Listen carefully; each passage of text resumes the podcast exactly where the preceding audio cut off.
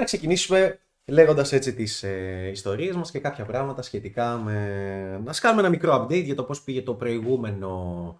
Ε, οι προηγούμενες μέρες που βγήκαμε, το προηγούμενο που σου κυρίως, ας μείνουμε εκεί. Αυτό θυμόμαστε πιο πολύ. Και την Πέμπτη νομίζω βγήκαμε, δεν βγήκαμε. Ναι, ναι, ναι. Και κάθε εβδομάδα γενικά έχουμε αποφασίσει ναι. έτσι, εφόσον θα βγαίνουμε και θα κάνουμε live, να λέμε και κάποια πράγματα, να μοιραζόμαστε τις ιστορίες. Λοιπόν, θες να πεις για τα ζούνια σου; Για, για, το κορίτσι μου. Τα κορίτσια σου. Ερωτεύτηκε ο Δημήτρης. Ερωτεύτηκα ένα ξανθό ζουζούνι. Ερωτεύτηκε, ένα κορίτσι ερωτεύτηκε. Κάντε όλο όποτε θα ερωτεύεται ο Δημήτρης. Εγώ θα κάνουμε fire emojis και ελάχιστα γίνεται χαμός από fire emoji. Πάμε ένα fire emoji για τον Δημήτρη, ο οποίος ερωτεύτηκε. Και by the way, ξανεπενθυμίζω, πρωτού ξεκινήσει την ιστορία του σήμερα, κάνουμε και ένα μικρό QA, οπότε θα απαντήσουμε και σε ερωτήσεις οι οποίες υπάρχουν στα σχόλια. Οπότε, αν έχεις κάποια ερώτηση που θέλεις να την απαντήσουμε, γράψτε την για να την απαντήσουμε. Μην χάσεις αυτή την ευκαιρία. Αυτά. Για πες Δημήτρη, πώς. Ε... Το κορίτσι. Τι έγινε το κορίτσι σου; Όλοι παίρνουν αυτές τις φωνές στα podcast. Ε, Καλησπέρα στην πιο ωραία παρέα εδώ πέρα. Και γελάδε. Το κορίτσι. Το κορίτσι μου. Μα ο Ανέστης είναι σεξιστή. Εγώ τον βλέπω να λέει τα κορίτσια. Για πες. Πώς ήταν. Λοιπόν, ε, το Σάββατο νομίζω ήταν, αν δεν κάνω λάθος. Ναι, την Παρασκευή ρωτήθηκα εγώ. Το Σάββατο ήταν με σένα. Παρασκευή ήταν στο μαγαζί μέσα που ήμασταν στη Α, μπράβο με τις γκουρμανέ. Ναι, το πούμε εκεί. Ήταν ζούνι, πολύ έρωτα, ήταν εκεί. Ναι, εσύ ερωτεύτηκε το Σάββατο. Ε, μου, κάνει, μου κάνει πολύ εντύπωση. Πέρα ήταν το πρώτο approach. Λοιπόν, παιδιά, είχε πάρα πολύ πλάκα γιατί ήταν με το που φτάσαμε, είχαμε βγει μόλις και για κάποιο λόγο είχες μπει σε hustle mode. Ναι, και, και συζητάγαμε. Είχα, είχα, μου, είχε, μου είχε μπει κάτι στο μυαλό πάρα πολύ με τα νέα project τα οποία κάνω, τα ναι, οποία ναι, δεν ναι. τα βλέπετε. Θα δείτε ίσως σε μερικούς μήνες. Ε, κάποιοι ίσως και ποτέ θα δείξει, δεν ξέρω.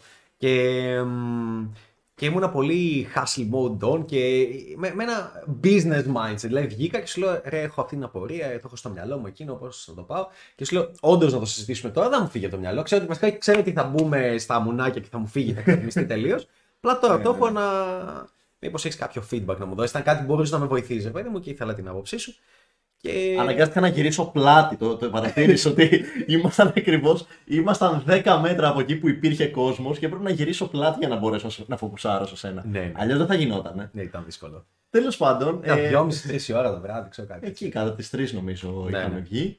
Ε, μπόρεσα, κάτσα, σε άκουσα, το συζητήσαμε, αλλά εγώ ήθελα πάρα πολύ να πω. Είχα απίστευτη όρεξη. Είχα κοιμηθεί και δύο ώρες πιο πριν. Mm. Είχα κάνει ένα power nap 9-11 ας πούμε, ή 10 10 Κανονικός ύπνο λέγεται. Λέγεται πάρα πολλά, ναι.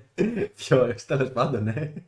ναι. Όχι πλάκα κάνω, αλλά ναι, είσαι καμπμένο. Για τα δικά μας Ναι, ήμουν φάση, wow, full, ε, full ξεκούραστος. Πάμε να πούμε, πάμε να βγούμε. Οπότε ήμουν on fire. Και με το που μπήκαμε μέσα και περνάμε έτσι λίγο από τον κόσμο και δεν βρίσκω κάποια που μου αρέσει, πετάγεται μπροστά μου ένα απίστευτο ζουζούνι ακριβώς στο γούστο μου, ακριβώς όπως είναι και τη σταματάω κατευθείαν. Δηλαδή, ήταν λες και απλά τηλεμεταφέρθηκε μπροστά μου. Ήταν έτοιμη.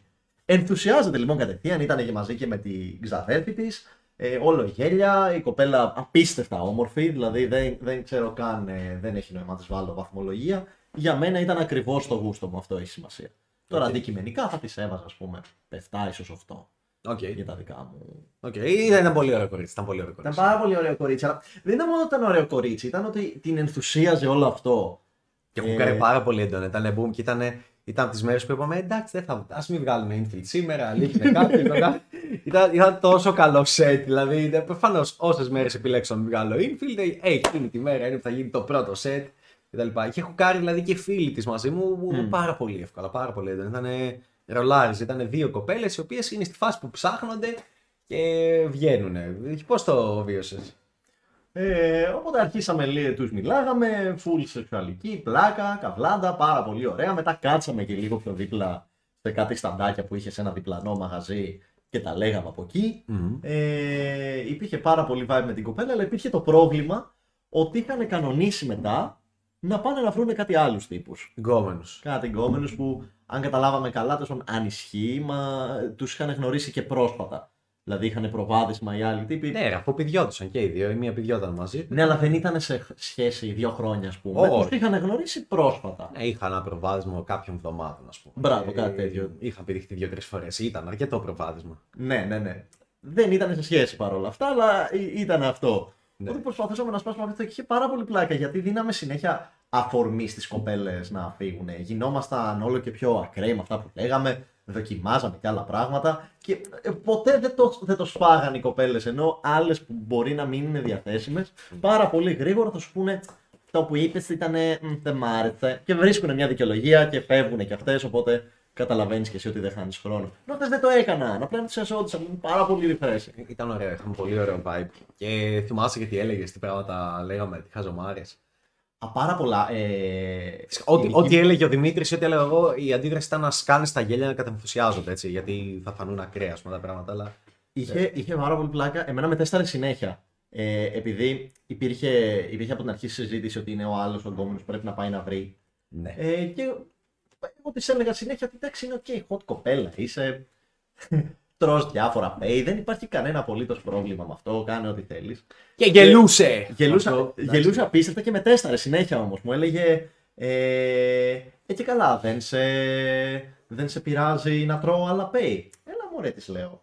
Ποιος μετράει τώρα, ένα πέος πάνω, ένα πέος κάτω. Α, Εκεί θα κολλήσουμε. Λέει, άμα φάω του φίλου σου, λέω, ο φίλος μου είναι εκπαιδευμένος. Δεν υπάρχει πε- ποτέ περίπτωση. Μα πριν μου λέει, μου έπιασε τη μητούλα ο φίλος σου. Ναι. Στα αλήθεια. Λέω, δεν πειράζει. Η μητούλα σου είναι σαν μπανάνα. Που είχε πάρα πολύ ωραία μύτη. Ε, οπότε. Δεν Και την το πιάσαμε ήξερε. τον τίσιμο, να αρχίσαμε. Τι είναι αυτό το μπουφάν, τι Α, ναι, το αλήθεια. είχα χάσει, Τι ναι, έλεγα ναι, ναι. και εγώ, ναι. Χάλια. ναι, ναι, ναι, ναι, ναι. Η- Φόραγε, φόραγε ένα από αυτά τα μεγάλα πάφι μπουφάν. Ήτανε, η κοπέλα ήταν ένα 60 ξέρω εγώ σε ύψος, πάρα πολύ λεπτή, απίστευτη, σπάσε με μεσούλα και είχε ντυθεί ψηλοπρόχειρα εκείνο το βράδυ. Δεν την ένοιαζε και πάρα πολύ. Και ήμουν πλάκα γιατί είχαμε πιάσει και σχολιάζαμε τον τίσιμο και τη τα ρίχναμε όλα. Δηλαδή γίναγε από τη μία, της έλεγα Α, χάλια τον μπουφάν σου. Γίναγε στον Ανέστη σκατά παπούτσια. Γίναγε με τα νύχια σου για τον μπούτσο. Και της φάσε η κοπέλα με χαμόγελο να λέει Α, μου είπανε για τον μπουφάν μου, μου είπανε για τα νύχια μου. Τίποτα δεν θα σ' αρέσει. Χα, χα, χα, χα, χα. Ναι, ναι, ναι. Και σε εκείνο το σημείο θυμάμαι της ανοίγω τον μπουφάν και κάνω. Ε, κοίτα μεσούλα που έχει. και να κάνει η κοπέλα.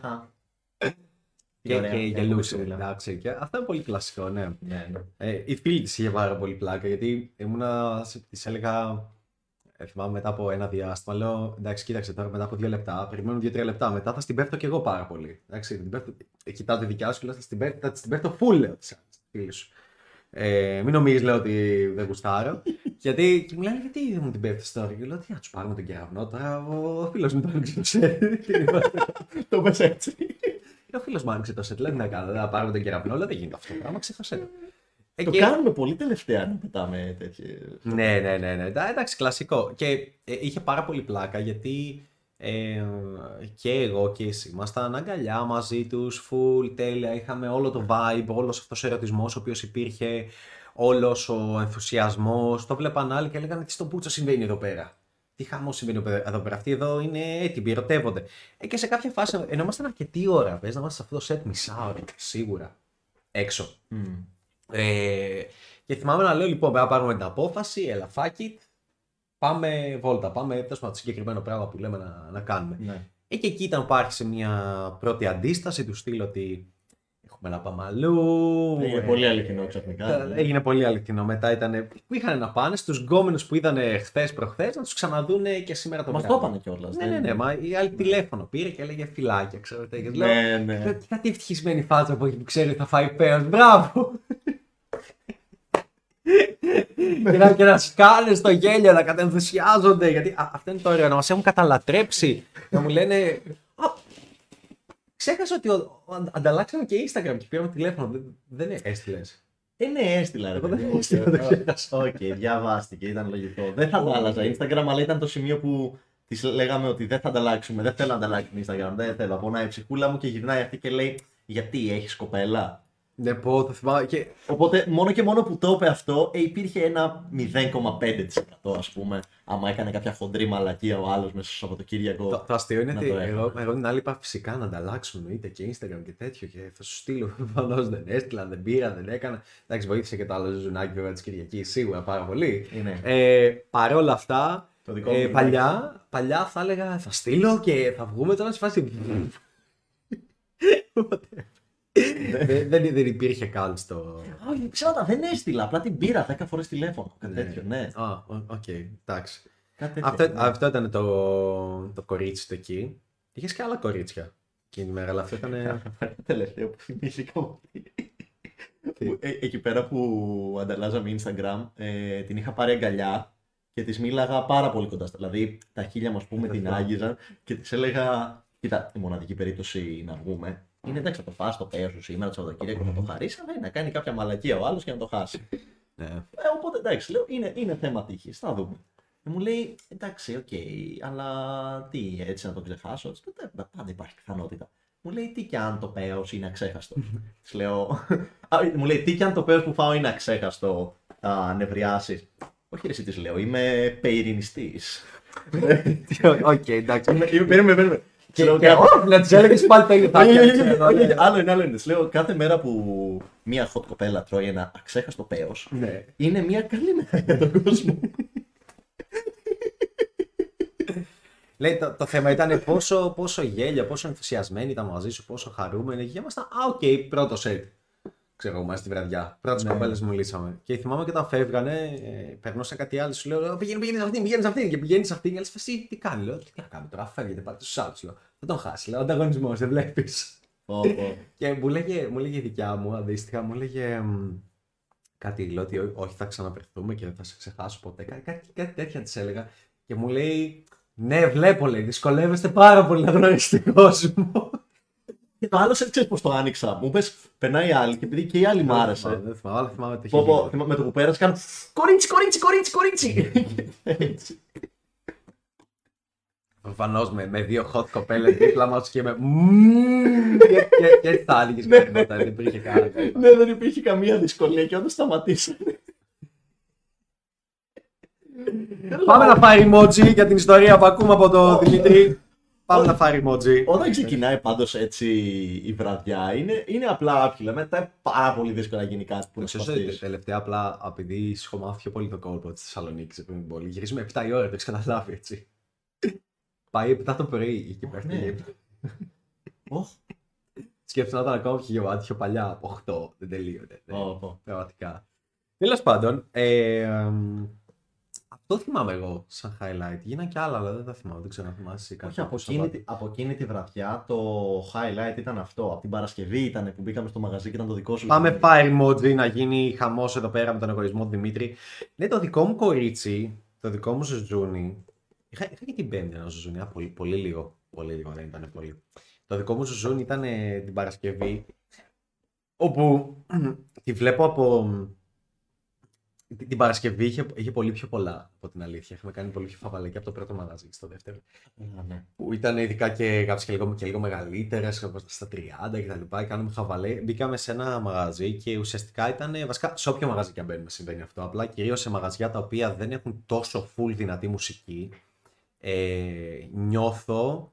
Θα αρέσει και είναι όλοι NPC, non-playable characters, εντάξει, είναι NPC σε ένα βίντεο παιχνίδι.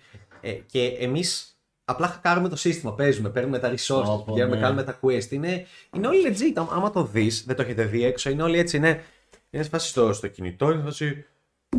Ε, ε, ε, Ναι, δεν καταλαβαίνουν τίποτα. δεν- Δεν καταλαβαίνουν τι γίνεται τριγύρω. Άντρε όμορφοι, κούκλοι, γυμνασμένοι, πετυχημένοι, με πολλά περισσότερα λεφτά μάλλον. Όλοι πιο ψηλοί από μένα. Όλοι πιο ψηλοί, όλοι πιο cool και τα λοιπά. Και εμείς θα μπαίνουμε χαβαλέ με αυτούς που είναι στην πόρτα, με αυτούς που είναι πάντα, με τις κοπέλες που δουλεύουν μέσα, με όλους, κατ' ενθουσιασμό. Θυμάμαι ήταν η πρώτη φορά που, που σου λέω Πολύ ωραία η barwoman και λέει ρε πούστη, αλλά δουλεύει. Και την κοιτάμε από μακριά πρακτικά. Με λοκάρι και αυτή και λέω Δουλεύεις. Χωρίς να φωνάζω. λέω, Δουλεύει.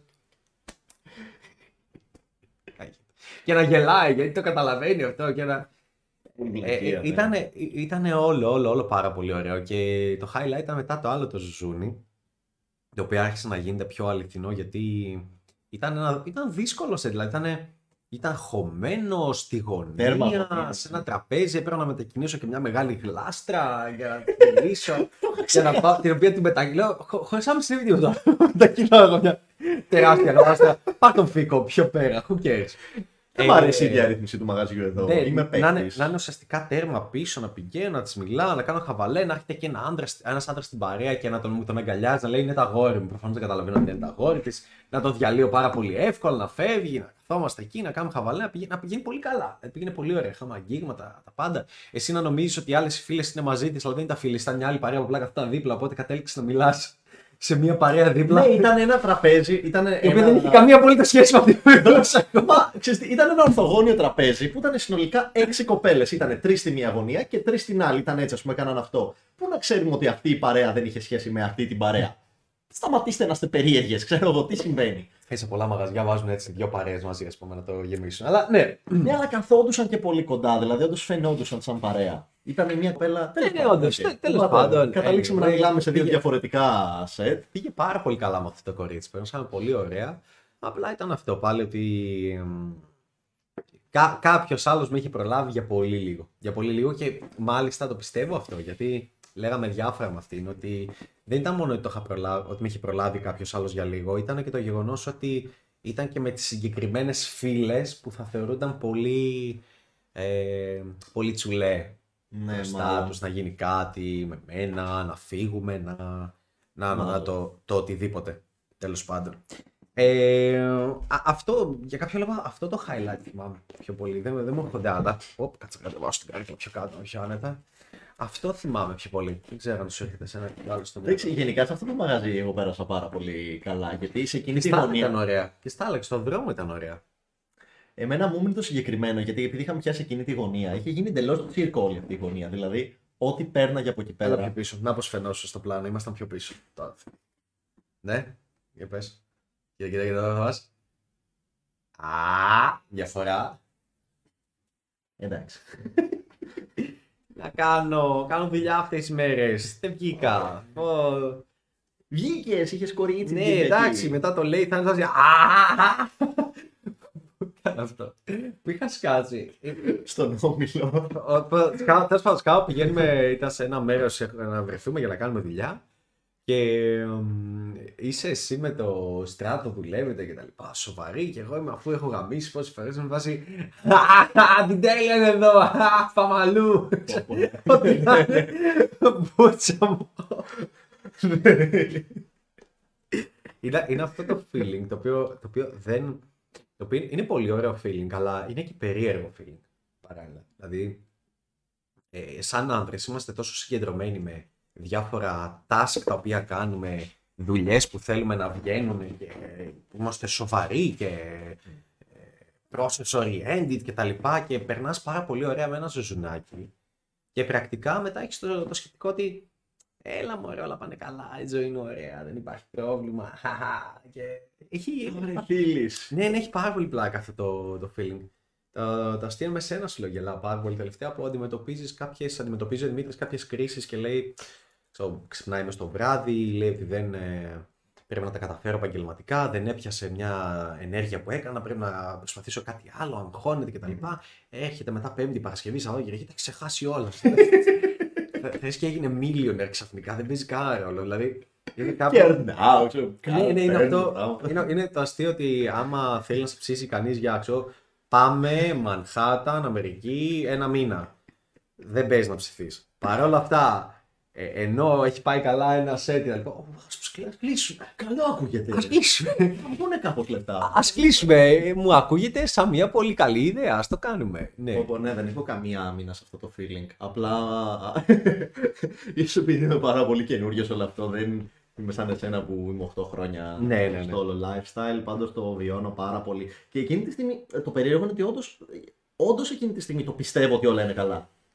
Δηλαδή νιώθω και. «Α, οκ, καλά πάνε όλα. Δεν, Μμμ. δεν νιώθω αυτό το άγχος. Λογικά, άμα κάτσω και το πάρω κάτω, δεν έχει αλλάξει κάτι από τη μία κατάσταση στην άλλη.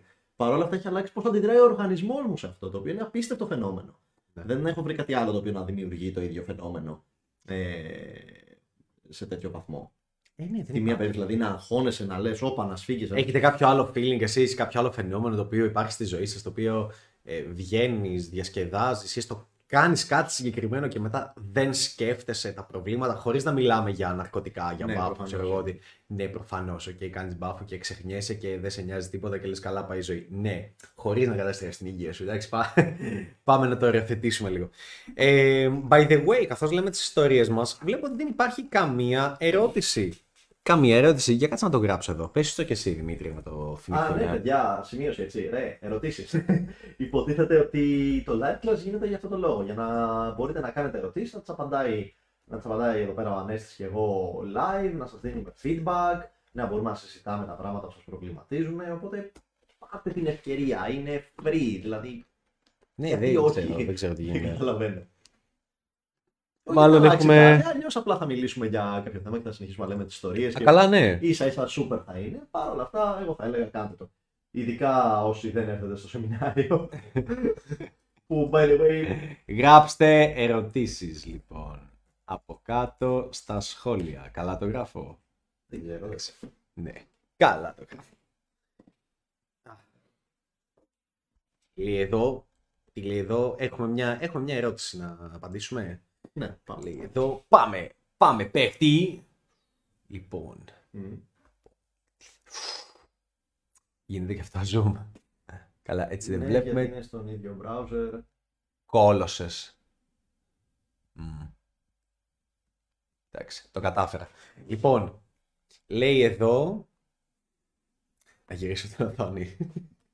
Τι είναι; Ή όχι. Τι θες, γιατί πειράζει το live, τι σου Δεν έκανες, ξέρω, δεν ξέρω. τι έπαθες, Λοιπόν, τι σε με τα πάθαμε. πανωτά ξενύχια λέει δεν καταστρέφεται η υγεία. Λέει ο Κωνσταντίνος. Ουα. Έλα, πες το ρε. Να Είναι- απαντήσουμε. Ναι, είναι μια απορία με τα πανωτά ξενύχια. Δεν καταστρέφεται. Ωραία, δες. Ε, όχι, δεν καταστρέφεται η υγεία, είναι η σύντομη απάντηση. Ο λόγος που δεν καταστρέφεται είναι γιατί έχει στηθεί όλη η υπόλοιπη ζωή να είναι ισορροπημένη και με κάποια πράγματα τα οποία βοηθάνε στο να είσαι υγιής. Δηλαδή, μπορεί ναι να ξενυχτάμε Παρασκευή και Σάββατο, μερικές φορές και Πέμπτη ή Κυριακή, άρα δύο ή τρεις φορές τη βδομάδα, αλλά την επόμενη, την τελευταία μέρα, δηλαδή την Κυριακή, ας πούμε, θα ξυπνήσουμε νωρίς έτσι ώστε να κοιμηθούμε και νωρίς, ή τις επόμενες μέρες επίσης θα κοιμηθούμε νωρίς. Προσπαθούμε να τρώμε υγιεινά, να μαγειρεύουμε δηλαδή σπίτι, ώστε να τρώμε κάθε φορά υγιεινό φαγητό αντί να παραγγέλνουμε και να τρώμε απ' έξω. Ε, πηγαίνουμε γι- γυμναστήριο μία φορά την εβδομάδα πλέον και αν. Αλλά τέλος πάντων, επειδή ε, σε γενικέ γραμμέ είναι καλό το lifestyle, όχι σοβαρά. Σε σχέση με το μέσο Και εσύ όρο. το σκεφτόσαι στην αρχή και εσύ το φοβόσουν. Θυμάμαι όταν είχαμε ξεκινήσει και έλεγα Α, εγώ ναι. για ξενύχια και τα λοιπά. Θυμάμαι ότι και εσύ ρωτούσες αυτό το πράγμα. Ότι ναι, αλλά μήπως να μην ξενυχτάω, μήπως δεν με κάνει παραγωγικό, πώς θα πηγαίνω γυμναστήριο, πώς θα γίνεται όλο αυτό. Και είναι κάτι που το αναρωτιούνται πάρα πολύ όλο αυτό.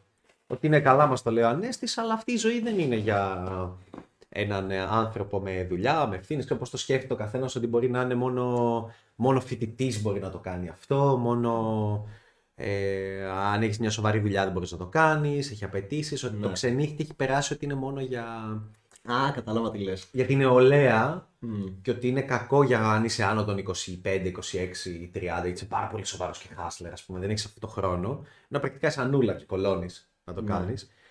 Και έχει περάσει αυτή η φιλοσοφία. Έτσι, νομίζω παιδιά ότι έχει περάσει αυτό το κομμάτι, δεν ξέρω. Παιδιά δεν έχει να κάνει τόσο με την ηλικία. Δηλαδή, ακόμα και κάποιος ο οποίος είναι 35-40, εγώ σου λέω ότι έχει και την πιο σοβαρή δουλειά του κόσμου.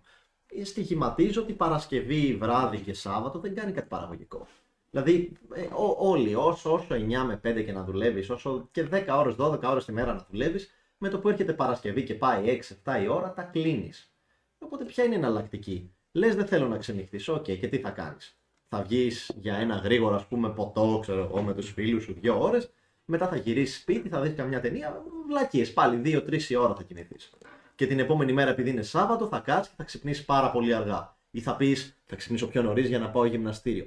Τι θέλω να πω, ότι δεν είναι το πρόβλημά σου ο χρόνος. Το πρόβλημα είναι το πώς το αντιμετωπίζεις. Δηλαδή, ότι πιθανότατα, ιδιαίτερα αν είσαι πιο μεγάλης ηλικίας, δηλαδή από 30 και πάνω, ας πούμε, Ναι. να μην είσαι φοιτητής, λες πω, πω, άμα ξενυχτήσω, εντάξει, δεν τα αντέχω πλέον αυτά, θα είμαι κουρασμένος για τις επόμενες δύο εβδομάδες αν κάνω ένα ξενύχτη, το οποίο πραγματικά δεν ισχύει.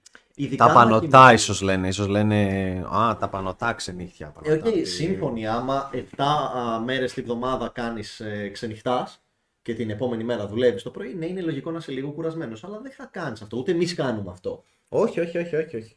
Μην το μπερδεύετε με την Μπολόνια ένα μήνα 30 στα 30 και είναι κάτι επιτηδευμένο, κάτι συγκεκριμένο που έχει γίνει για ένα συγκεκριμένο σκοπό. Ναι. Ε, και λες μετά αυτό θα αλλάξει, δεν θα είναι συνέχεια έτσι. Όπως κάποια φορά μπορεί να είναι 30 στα 30 δουλειά και να μην βγεις έξω γιατί γίνεται ένα νέο project, δεν είναι τυχαίο.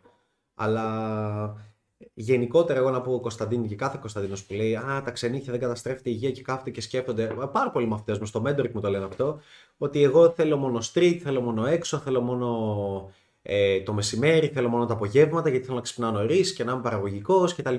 Αυτό που λέω είναι ότι φυσικά μπορείς να έχεις επιτυχία. Μπορείς να έχεις ένα πρόγραμμα το οποίο θα είναι Δευτέρα, Τρίτη, Τετάρτη, ε, Πέμπτη, να ξυπνάς καλές ώρες κτλ. Και, και Παρασκευή να ξενυχτάς και Σάββατο που ούτως ή άλλως τι θα κάνεις. Δεν θα δούλευες Σάββατο κατά πλειοψηφία. Άρα για ποιο λόγο, τι θα καταστρέψει το πρόγραμμά σου. Βγες ε, Παρασκευή, βγες και Σάββατο και όταν θα κοιμηθείς το Σάββατο από το ξενύχτη, ε, το τίμημα και κοιμήσου 4 ώρες, 5 ώρες, τόσο ώστε να αναγκαστείς την Κυριακή να κοιμηθείς νωρίτερα. Να μην πας για ύπνο 3-4 η ώρα ή 5 το πρωί. Να κοιμηθείς από τις 12. Αυτό και μια χαρά είναι. Και έχεις και χρόνο και λιώμα και για street και τα λοιπά. Αλλά ξέρεις, αυτό να πω έτσι σαν τελευταίο αυτό με, το, με τα ξενύχτια που πάντα με εκνεύριζε. Ότι ο κάθε ένας που λέει Μα τα ξενύχτια, εγώ, εγώ δεν παίζω τόσο πολύ γιατί είναι τα ξενύχτια. Είσαι ψεύτης γιατί με το που παίζεις ένα γκομενάκι, ξενυχτάς, καθημερινές, στο ζουνάκι στο σπίτι να πάτε μπουζούκια θα πας, ξέρω εγώ. Ναι, ναι, ναι, είστε καλίτσα, βλέπετε Netflix ταινίες με χαργά, κανένα πρόβλημα ένα τέτοιο είδος ξενύχτη. Αλλά πριν δεν γινότανε. Εγώ σκέφτομαι και άλλη μια μεγάλη διαφορά ε, που ίσως να παρανοεί ο κόσμος. Παιδιά, όταν λέμε εγώ και ο Ανέστη ξενύχτη ή κάποιος άλλος από την παρέα, κάποιος παίκτης εκπαιδευμένος από τον Ανέστη, εννοεί ξενύχτη μόνο μπαλίτσα. Κανένα ποτό. Α, ναι. Γιατί το λέω αυτό, Γιατί κάποιος ο οποίος το βλέπει και μπορεί να μην έχει ακούσει, ας πούμε, πιθανώς άλλα live ή μπορεί να μην έχει καταλάβει καλά κάποιο κομμάτι. Μπορεί να το συνδέει ότι, Ωπα, κάτσε, θα πιούνε και δύο ποτά μέσα στη νύχτα. Όχι. Δύο και δύο ποτά, τέσσερα ποτά. Την άλλη μέρα θα ξυπνήσω με πονοκέφαλο. Όχι, όχι, δεν υπάρχει τίποτα από αυτό. Δεν πίνουμε καθόλου. Ε, Εμάς δεν μας αρέσει κιόλας. Αλλά ακόμα και σε άλλους μαθητές σου που τους αρέσει να πιούν ένα από το ή δύο. Τους λέω να μην πίνουν. Ναι, τους λες να μην πίνουν. Οπότε είναι, είναι, είναι ξενύχτια χωρίς καθόλου αλκοόλ, χωρίς καθόλου ναρκωτικά. Που σημαίνει ότι το μόνο πράγμα που κάνεις είναι να φλερτάρεις με κοπέλες που σου αρέσουν. Το οποίο σου δίνει ενέργεια. Δηλαδή μετά πας, βίνεις, κοιμά. Κάτι πολύ ωραίο και γλυκό ύπνο. Τι άλλο θα κάνεις, σκέψη το εξής, ότι είναι Παρασκευή. Έκανες δουλειά μέχρι το βράδυ. Okay και είσαι, γίνεσαι και πιο παίκτης, οπότε λες δεν θα βγω 12 μία, δεν έχει κάποιο νόημα στην Ελλάδα γιατί α, θα μου πούνε μόλι τώρα, τώρα, τώρα ναι. το ποτό μου κτλ. Θες να βγεις και λίγο full time. Οπότε βγαίνεις 2 και τι θα κάνεις, θα κάνεις 2-5, 2-6, θα βγεις για 3 ώρες. Αν πηγαίνει καλά, θα βγεις για 4 ώρες. Αν πηγαίνει πολύ καλά, μείνεις μέχρι τις 7 mm. πρωί. Και άμα γαμίσεις, θα πάει, ξέρω εγώ, μέχρι ό,τι να είναι. Και τι θα έκανες εκείνη τη μέρα που θα ήταν τόσο παραγωγικό; Δεν αυτή είναι η δική μου σκέψη. Ε, ο Δημήτρης λέει ε, ενώ προσεγγίζω αρκετά και πολλές φορές δεν αγχώνομαι, υπάρχουν μέρες που ενώ ξεκινάω τις προσεγγίσεις υπάρχει πολύ άγχος το οποίο σιγά σιγά φεύγει μετά. Αν παίζω χρόνια μπαλίτσα, θα συνεχίσει αυτό το άγχος ή θα ξεκινάω ε, με τη μία άνετος. Θέλεις να απαντήσεις αυτό, Δημήτρη; By the way, ναι. ε, ενώ ο Δημήτρη εσύ, όχι ο Δημήτρης το έγραψε, και απαντάει αυτό.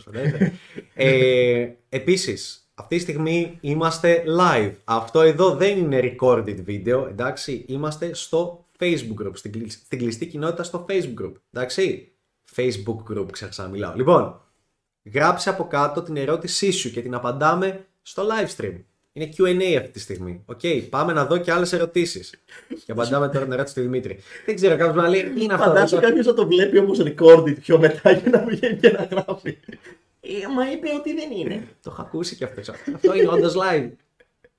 Ναι.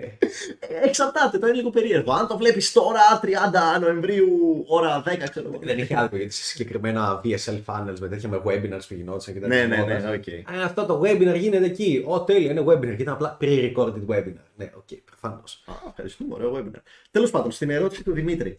Ε, λοιπόν, πάμε καλά και κακά νέα. Τα κακά νέα είναι ότι όχι, δεν φεύγει ποτέ τελείως. Πάντα, ειδικά άμα έχεις να παίξει, όσο περισσότερο καιρό έχεις να παίξεις, τόσο περισσότερο ε, υπάρχει αυτό το άγχος λιγάκι στην αρχή. Παρόλα αυτά, επειδή το έχεις ζήσει πάρα πολλές φορές και το έχεις αντιμετωπίσει πάρα πολλές φορές, είναι πάρα πολύ γνωστό άγχος. Οπότε δεν είναι πρόβλημα να το ξεπεράσεις. Δηλαδή, από τη μία υπάρχει, είναι μέσα σου, το νιώθεις ελάχιστα, Αλλά ε, το μυαλό σου είναι σε φάση εκείνη τη στιγμή. Έλα, εντάξει, οκ, ξέρω. Είμαι 1000% σίγουρος ότι μετά από δύο προσεγγίσεις θα μου έχει φύγει. Οπότε απλά έλα πάμε. Και αυτό το έλα πάμε είναι αυτό που γίνεται πιο εύκολο πιο μετά. Οπότε ναι, συνεχίζει να υπάρχει σαν πρόβλημα, αλλά το έχεις λύσει τόσο πολλές φορές που πλέον απλά το λύνεις. Ε, νομίζω το ξαναπεριέγραψα σε ένα άλλο live. Είναι σαν το ένα level, ας πούμε, τερατάκι που νικάς στην αρχή και μετά το συναντάς όμως και στο τέλος του παιχνιδιού και απλά είναι εκεί τριγύρω απλά για να υπάρχει να έχεις κάτι να σκοτώνεις. Υπάρχει, αν το αφήσεις θα σου κάνει ένα damage, ξέρω εγώ, αλλά ξέρεις πώς θα το σκοτώσεις. Οπότε αυτά είναι τα καλά νέα. Φέγγει. Ρωτάει ο εδώ πέρα, πώς ήταν τα πρώτα βήματα του Δημήτρη; Φουλ στον denial. το, το αστείο ποιο είναι; Ε, έχει πολύ πλάκα για οποιονδήποτε από εσάς αποφασίσει είτε τώρα είτε κάποια άλλη στιγμή στο μέλλον να μπει στο mentoring, θα μπορεί να, δει, να, να μπει στο αρχείο των κλήσεων και να δει τις πρώτες κλήσεις του Δημήτρη και να δει πόσο αλήθεια είναι αυτά που πρόκειται να πει. Να δει πώς ήταν ο Δημήτρης με το που ξεκίνησε, δεν είχε καμία ιδέα για μπαλίτσα. Πες της πώς ήσουν, να σου πω και εγώ περιληπτικά μετά πώς ήταν, πώς τον oh, έβλεπα ναι. σαν δάσκαλος. Αλλά για πες εσύ τα πρώτα βήματα, ρε παιδί μου. Ναι, πώς τα βίωσες. Στην μπαλίτσα, πώς τα βίωσες. Καταρχάς, εγώ ξεκίνησα από το απόλυτο μηδέν όσον αφορά την μπαλίτσα. Δηλαδή, δεν είχα. Οριακά έβλεπα δύο μέρες βίντεο σου και αποφάσισα να μπω ε, στο mentoring. Δεν είχα την κολοπαρδία να έχω σεμινάρια και live classes και να μπω έτσι σιγά σιγά να βάλω τα πατουσάκια μου ναι. να ελέγξω τη θερμοκρασία. Πάμε τώρα. Είμαι έλα, πάμε τώρα. Ό,τι είναι, δεν έχω κι άλλη επιλογή. Οπότε ξεκίνησα από το μηδέν και ειλικρινά δεν είχα κάποια έτσι πεποίθηση ότι θα πιάσει όλο αυτό. Mm. Απλά λέω, OK, δεν έχω κι άλλη επιλογή, πάμε να τα δοκιμάσω. Και μάλιστα όπως πολύ σωστά παρατήρηση, είχα το mindset ότι, OK, ε, καλά τα λέει, έχει αυτό το έτσι αυστηρό ύφος που σεβόμαστε όλοι, θα κάνω ακριβώς αυτά που λέει, ώστε τουλάχιστον αν αποτύχει να μπορώ να του πω, ε, εγώ τα έκανα όλα. Είσαι λάθος. Παρ' όλα αυτά στον πάτο μου, γιατί όσο τα έκανα, τόσο περισσότερο ζούσα νέες εμπειρίες. Και με ενθουσίαζε και σιγά σιγά από πολύ νωρίς, δηλαδή από τη δεύτερη, τρίτη εβδομάδα του mentoring, άρχισε το μυαλό να λέει Α, κάτσε. Γίνεται, άρα τι άλλο γίνεται, τι άλλο, τι άλλο, τι άλλο, τι άλλο, τι άλλο. Και, και κόλλησα, φουκαρίστηκα. Mm. Στην αρχή επίσης θυμάμαι ότι έβγαινα πάρα πολύ μόνος μου. Ε, και επειδή μου το είχε πει, αλλά και επειδή δεν, έτυχε, δεν είχα σχηματίσει ακόμα παρέες από το mentoring, οπότε αναγκαστικά έβγαινα μόνος μου. Και παρατηρούσα ότι όταν στην αρχή έβγαινα και με άλλους μαθητές, δεν με βοήθαγε. Δηλαδή ήθελα να περάσω έτσι λίγο χρόνο με τον εαυτό μου, να καταλάβω, να δω πώς αισθάνομαι για ε, την όλη φάση, πώς θα ανταποκρίνομαι σε αυτό, να, να, να, να τσαλεντζάρω τον εαυτό μου. Οπότε από εκεί ξεκίνησα. Μετά είχα μια απίστευτη εμπειρία με ένα ζουζούνι από τη Ρωσία. Μια πανέμορφη, είναι η πιο όμορφη κοπέλα που έχω πάει μέχρι και τώρα. Απίστευτα όμορφη. Μου την έδωσε ο Θεός δώρο μια κρύα νύχτα του Νοέμβριου πέρυσι που θα γύρναγα στην πρώην μου και αντί να γίνει αυτό έτυχε να σταματήσω αυτή την ναι, ναι. κοπέλα. Ωραίο κορίτσι. Και με το που έζησα αυτή την εμπειρία, απλά άκουγα τα πάντα τον Ανέστη, ό,τι και να μου λέγει. Δηλαδή το μυαλό μου άνοιξε τόσο πολύ όταν κατάλαβα ότι όντως είναι πιθανό να ζήσεις τέτοιες ωραίες εμπειρίες με μια κοπέλα που απλά γνώρισε στον δρόμο. Ε, το οποίο δεν ήταν καθόλου τύχη. Δεν ήταν τύχη, α, έτυχε να είναι στην κοινή παρέα, έτυχε να μου την γνωρίσει. Και πανέμορφη και Ρωσίδα και που είχε έρθει και εκεί και για λίγο και με πιο ναι. πολλά λεφτά από σένα και, ε, και χίλια δυο. Δηλαδή ήταν ναι, όντως ονειρική εμπειρία. Ο Δημήτρης μπήκε, πήρε την απόφαση να πει βασικά γιατί είχε χωρίσει. Είχες χωρίσει μια κοπέλα τότε. Σωστά, είχα χωρίσει. εγώ του έλεγα η κοπέλα σου απατούσε εκεί πέρα όταν δούλευε το καλοκαίρι και μπλα μπλα μπλα. Και μου έλεγε «Ε, Δεν το πιστεύω, η δικιά μου είναι καλό κορίτσι. Δεν είχε και. Τι μου έλεγες, δεν ήταν καλά ψυχολογικά. Α, καλά, ναι, ναι. Ου, ε, κοίτα, δεν είναι όλες ίδιες. Η συγκεκριμένη απλά είχε κάποια προβλήματα ψυχολογικά, το αντιμετώπισε κάπως. Επίσης το καλοκαίρι, εκεί που ήταν και δούλευε, ε, δεν είχε χρόνο. Δεν είχε χρόνο. Δηλαδή δούλευε πολλές ώρες. Ήταν κουρασμένη. Πού να βρει χρόνο να Θα αστείωνε ότι εχθέ είχαμε ένα mentoring call και ένα check-up στο τετράωρο και είχε πάρα πολύ πλάκα γιατί είχα, είχαμε τέσσερις μαθητές οι οποίοι ερωτεύτηκαν ένα κορίτσι, ένα ζουζουνάκι ο καθένας. Και όλοι βρισκόντουσαν σε denial. Όλοι λέγανε ότι όχι, το δικό μου κορίτσι δεν είναι σαν τα άλλα κορίτσια, είναι διαφορετικό. Δεν έχει πάει με πολλούς, δεν έχει κάνει το ένα. Ε, και η πλάκα είναι ότι όλε, όλες ήταν ε, κάποιο πρόβλημα της συνέβη, κάποιος δεν τη περόταν καλά. Λέει, είχαν, είχαν ακριβώς το ίδιο pattern recognition. Και αφού λέω στον κάθε ένα και δίνω για τον κάθε ένα μια διαφορετική συμβουλή, ε, κάνω στο τέλος και λέω, Παιδιά, τι είναι, έχετε παρατηρήσει ότι και οι τέσσερις εδώ έχετε ακριβώς την ίδια περίπτωση και είναι, ε, το, το δικό τους κορίτσι είναι διαφορετικό και μπλα μπλα μπλα μπλα μπλα. Είχε πάρα πολύ πλάκα όλο αυτό το denial το οποίο το έχεις και εσύ στην αρχή. Α, πάρα πολύ. Ότι δεν είναι, δεν ισχύει. Ε, τώρα που πες αυτό έτσι να κάνω μια παρατήρηση. Εμένα μου άρεσε πάρα πολύ Ε, καλά, το έχει κάνει προφανώς πάρα πολλές φορές το mentoring, το έχω δει να το κάνεις. Απλά ε, το έχω δει να το κάνεις σε διαφορετικές κλήσεις. Τώρα έτυχε να γίνει στη μία να έχουν τέσσερις μαθητές το ίδιο πρόβλημα, τέσσερις άνθρωποι να έχουν ακριβώς το ίδιο πρόβλημα και πέρα το εντυπωσιακό το ότι το μάντευες το πρόβλημα, λέει Α, και μετά η κοπέλα σου είπε αυτό. ναι. και μετά σου είπε αυτό. Ναι. Και να λέει ο μαθητής, Μα είναι διαφορετική η κοπέλα. Ε, τότε πώς τα μαντεύει ο Ανέστη. Τέλος πάντων, μ' άρεσε, μ' αρέσει πάρα πολύ στον Ανέστη ότι δίνει διαφορετικό feedback ανάλογα την προσωπικότητα του κάθε μαθητή, το τι έχει περάσει, το που βρίσκεται, το τι στόχους έχει. Δηλαδή, τέσσερα άτομα που είχαν ακριβώς το ίδιο πρόβλημα την ίδια στιγμή και μάλιστα πάνω κάτω είχαν και την ίδια εμπειρία. Δηλαδή, ψηλό ήταν στο mentoring τον ίδιο καιρό. Αν εξαιρέσουμε έναν, ας πούμε, που ήταν από ναι, ναι. παλιά, όλοι οι υπόλοιποι ήταν πάνω κάτω στα ίδια και επίπεδο και όλα. Και έδωσε και στους τέσσερις εντελώς διαφορετική απάντηση. Αυτή είναι η μεγάλη διαφορά που έχει ας πούμε, το mentoring με τα βιντεάκια στο YouTube Ανά, ή με μια ερώτηση εδώ ή ξέρω κάτι. Είναι ότι. Τα βιντεάκια είναι περισσότερο infotainment. Είναι, είναι διασκεδάζεις, λες να είδα κάτι, πήρα μια έμπνευση, μια ιδέα, ένα τέτοιο κομμάτι. Ε, έχει τεράστια διαφορά όταν. Ε, ε, το, πιο απλό παράδειγμα που μπορώ να δώσω αυτό το κομμάτι, για όλοι το καταλαβαίνουμε, είναι άλλο έστω ότι δίνεις σε, σε κάποιον ένα εκατομμύριο ευρώ, είναι, έχει να κάνει πολύ και με τη χρηματική επένδυση. Και σου λέει, ε, λοιπόν, αν δεν κάνεις αυτά και αυτά, θα, θα χάσεις τα λεφτά σου. Έχεις επενδύσει, είσαι αλλιώς, τρέχεις, σαν τρελός. Ναι. Ε, ή αντίστοιχα να σου πει κάποιος, αν δεν κάνεις αυτές τις αποστολές, θα σε σκοτώσω. Και σου βάλει τον gun mentality, ένα όπλο στο κεφάλι. Και λες, Ό, πρέπει να τα κάνω. Το, το κίνητρο ανεβαίνει. Ναι. Και είναι τελείως διαφορετικό.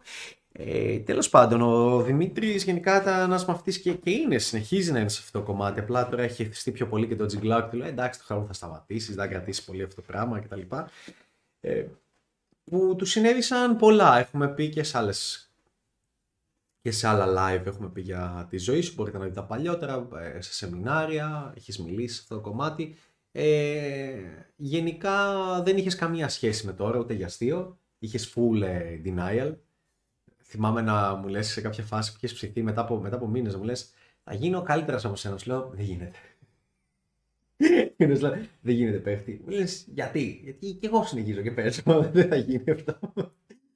Και, και ε, είμαι σίγουρο. Ακόμα θέλω. Είμαι σίγουρος ότι όταν σου το είπα ότι μέσα έλεγες Θα γίνω. Μα και τώρα αυτό λέω, θα γίνει. Τι εννοείς; Πάει περίπτωση. Λοιπόν. Sorry, ε... είναι η ανταγωνιστική πλευρά, ακόμα και να μην γίνεται. Λοιπόν, ποια η διαφορά, λέει ο Γιώργος, του πρόστιχος με σεξουαλικό, γιατί προσπαθώ να γίνω πιο κόκκι και ψάχνω αυτό το όριο. να... Ποια η διαφορά του πρόστιχος με σεξουαλικό, γιατί προσπαθώ να γίνω πιο κόκκι και ψάχνω αυτό το όριο. Εγώ θα σου πω το εξής. Η διαφορά είναι η εξής. Η διαφορά έχει να κάνει από το πώς το αντιλαμβάνεται η γυναίκα την ώρα που αλληλεπιδράζει μεταξύ της. Δηλαδή, μπορείς να πεις το ίδιο πράγμα, το οποίο η mainstream κοινωνία θα το θεωρήσει πρόστιχο. Okay? Το οποίο πρόστιχο ουσιαστικά τι είναι; Πρόστιχο είναι κάτι το οποίο θεωρείται και με την αρνητική έννοια. Ήταν, ήταν πρόστιχο. Αυτό μου είπε, ήταν πρόστιχο. Δεν ήταν... Τέλεια, είναι πρόστιχος. Δεν εννοούμε αυτή τη φάση που τελειάζει στο κρεβάτι με τον κόμενό της με κάποιον που ήδη περνάει καλά, με έναν άγνωστο αν σου πει ότι είσαι πρόστο, είναι το χιδαίο. Ναι. Το αντίστοιχο. Η αντίστοιχη μετάφραση το έλεγα εγώ, πώς το πιάνει το μυαλό μου. Χιδαίο. Μπορείς να πεις το ίδιο πράγμα και να θεωρηθείς χιδαίο και το ίδιο πράγμα και να θεωρηθείς σεξουαλικός, τι ωραίος, τι πυγμή, μ' άρεσε, αστείος. Α πούμε. Και η διαφορά του είναι με το delivery που θα κάνεις, με το πώς θα μεταφέρεις ε, την, ε, την εκάστοτε ατάκα, την εκάστοτε φράση, την εκάστοτε έκφραση. Έχει να κάνει με όλο το body language από πίσω, με όλη τη γλώσσα σώματος, με όλη την άνεση παίχτη που βγάζεις, με όλο αυτό πόσο αστείο είσαι, πόσο το λες και δεν το εννοείς ή το εννοείς λίγο. Ε, έχει να κάνει με όλα αυτά τα οποία δεν μπορούν να γίνουν... θες δεν θες δεν μπορείς να τα κάνεις fake it. Δηλαδή να σου πήρε κάπου στο 8 μήνο οχτάμινο πίεσης. Α, πίεση να βλέπω εσένα, όμω, ταξίδια. Όλα, όλα, όλα αυτά στον πάτο, στον πάτο, στον πάτο, στο ένα πίσω από το άλλο. για να φτάσεις στο σημείο να μπορείς να έχεις το επίπεδο αυτό του να είσαι σεξουαλικός με την καλή έννοια και να κατενθουσιάζονται οι κοπέλες. Είναι κάτι που κανονικά ε, το έκανες πιο half-hearted, θα ήθελε τουλάχιστον ε, τρία χρόνια δίπλα μου. Ε, τρία χρόνια δηλαδή να σου το mentoring ναι, ναι. ή τέσσερα ή πολύ διαφορετικό χρόνο.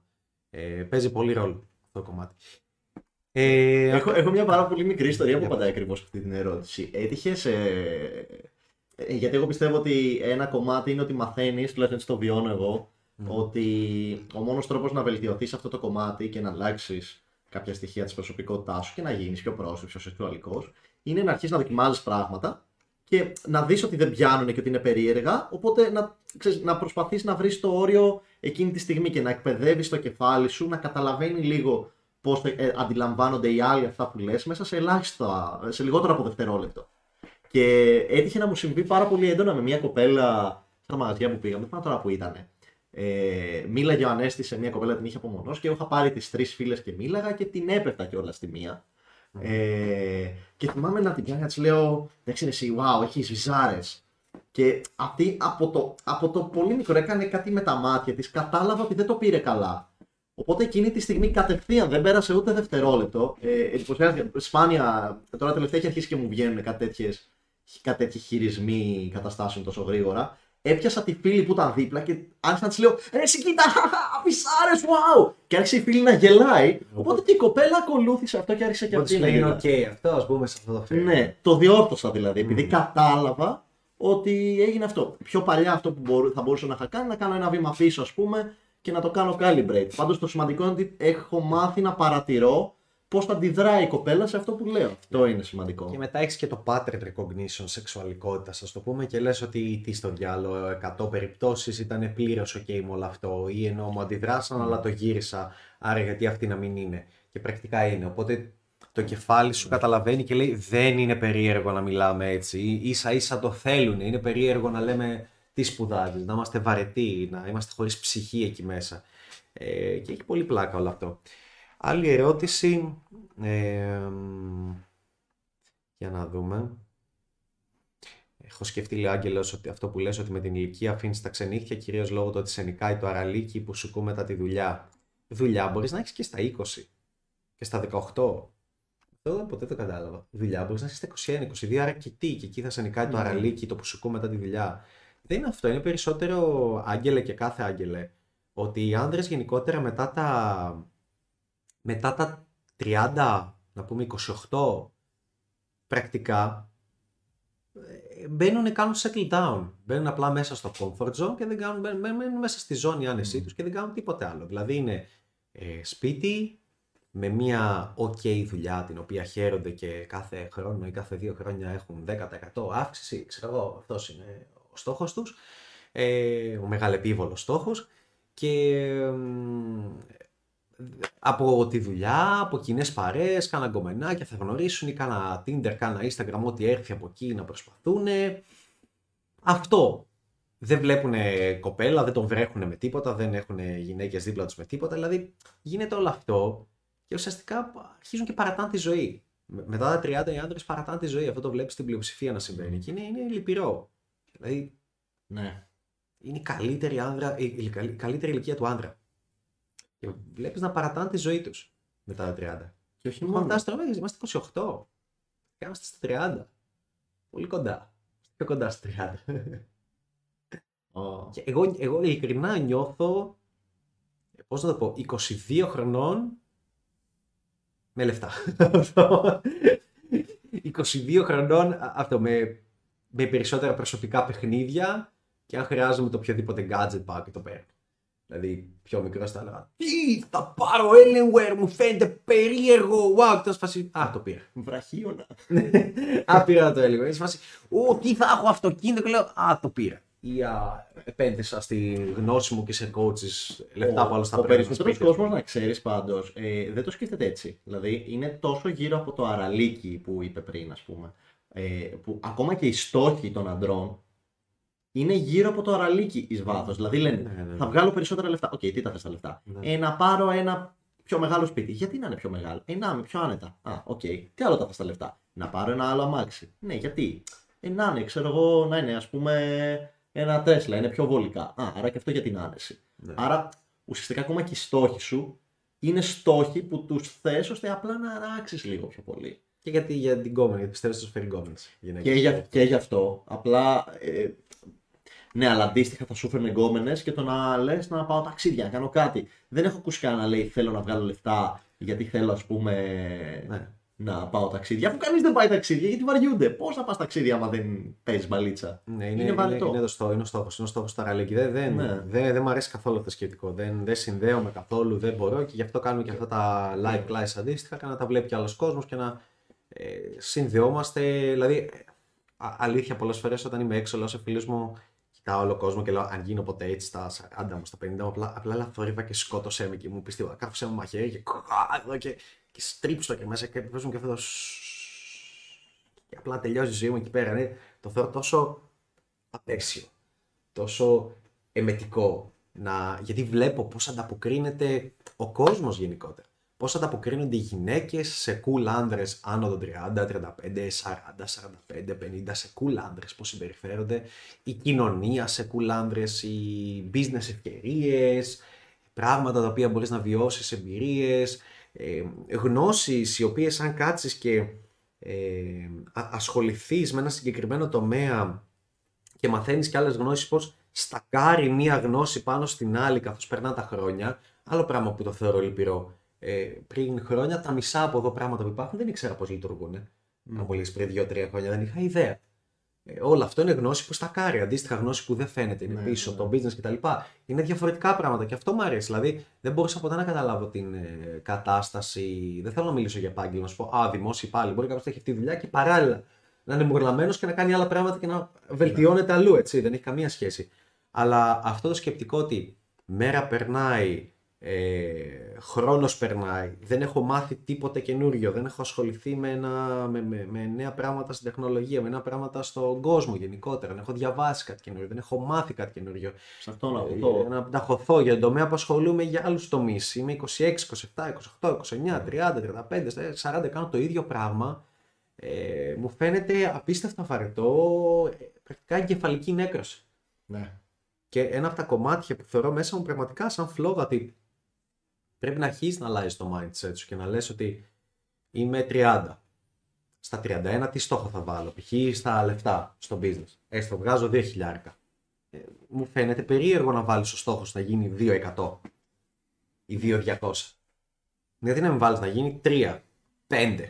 Επίσης πάνω θα καταφέρω το διπλασιάσω. 4. Είναι 4. Τον κάνω 8 μετά από ένα χρόνο, μετά από δύο χρόνια. Θα κάνω κάτι άλλο.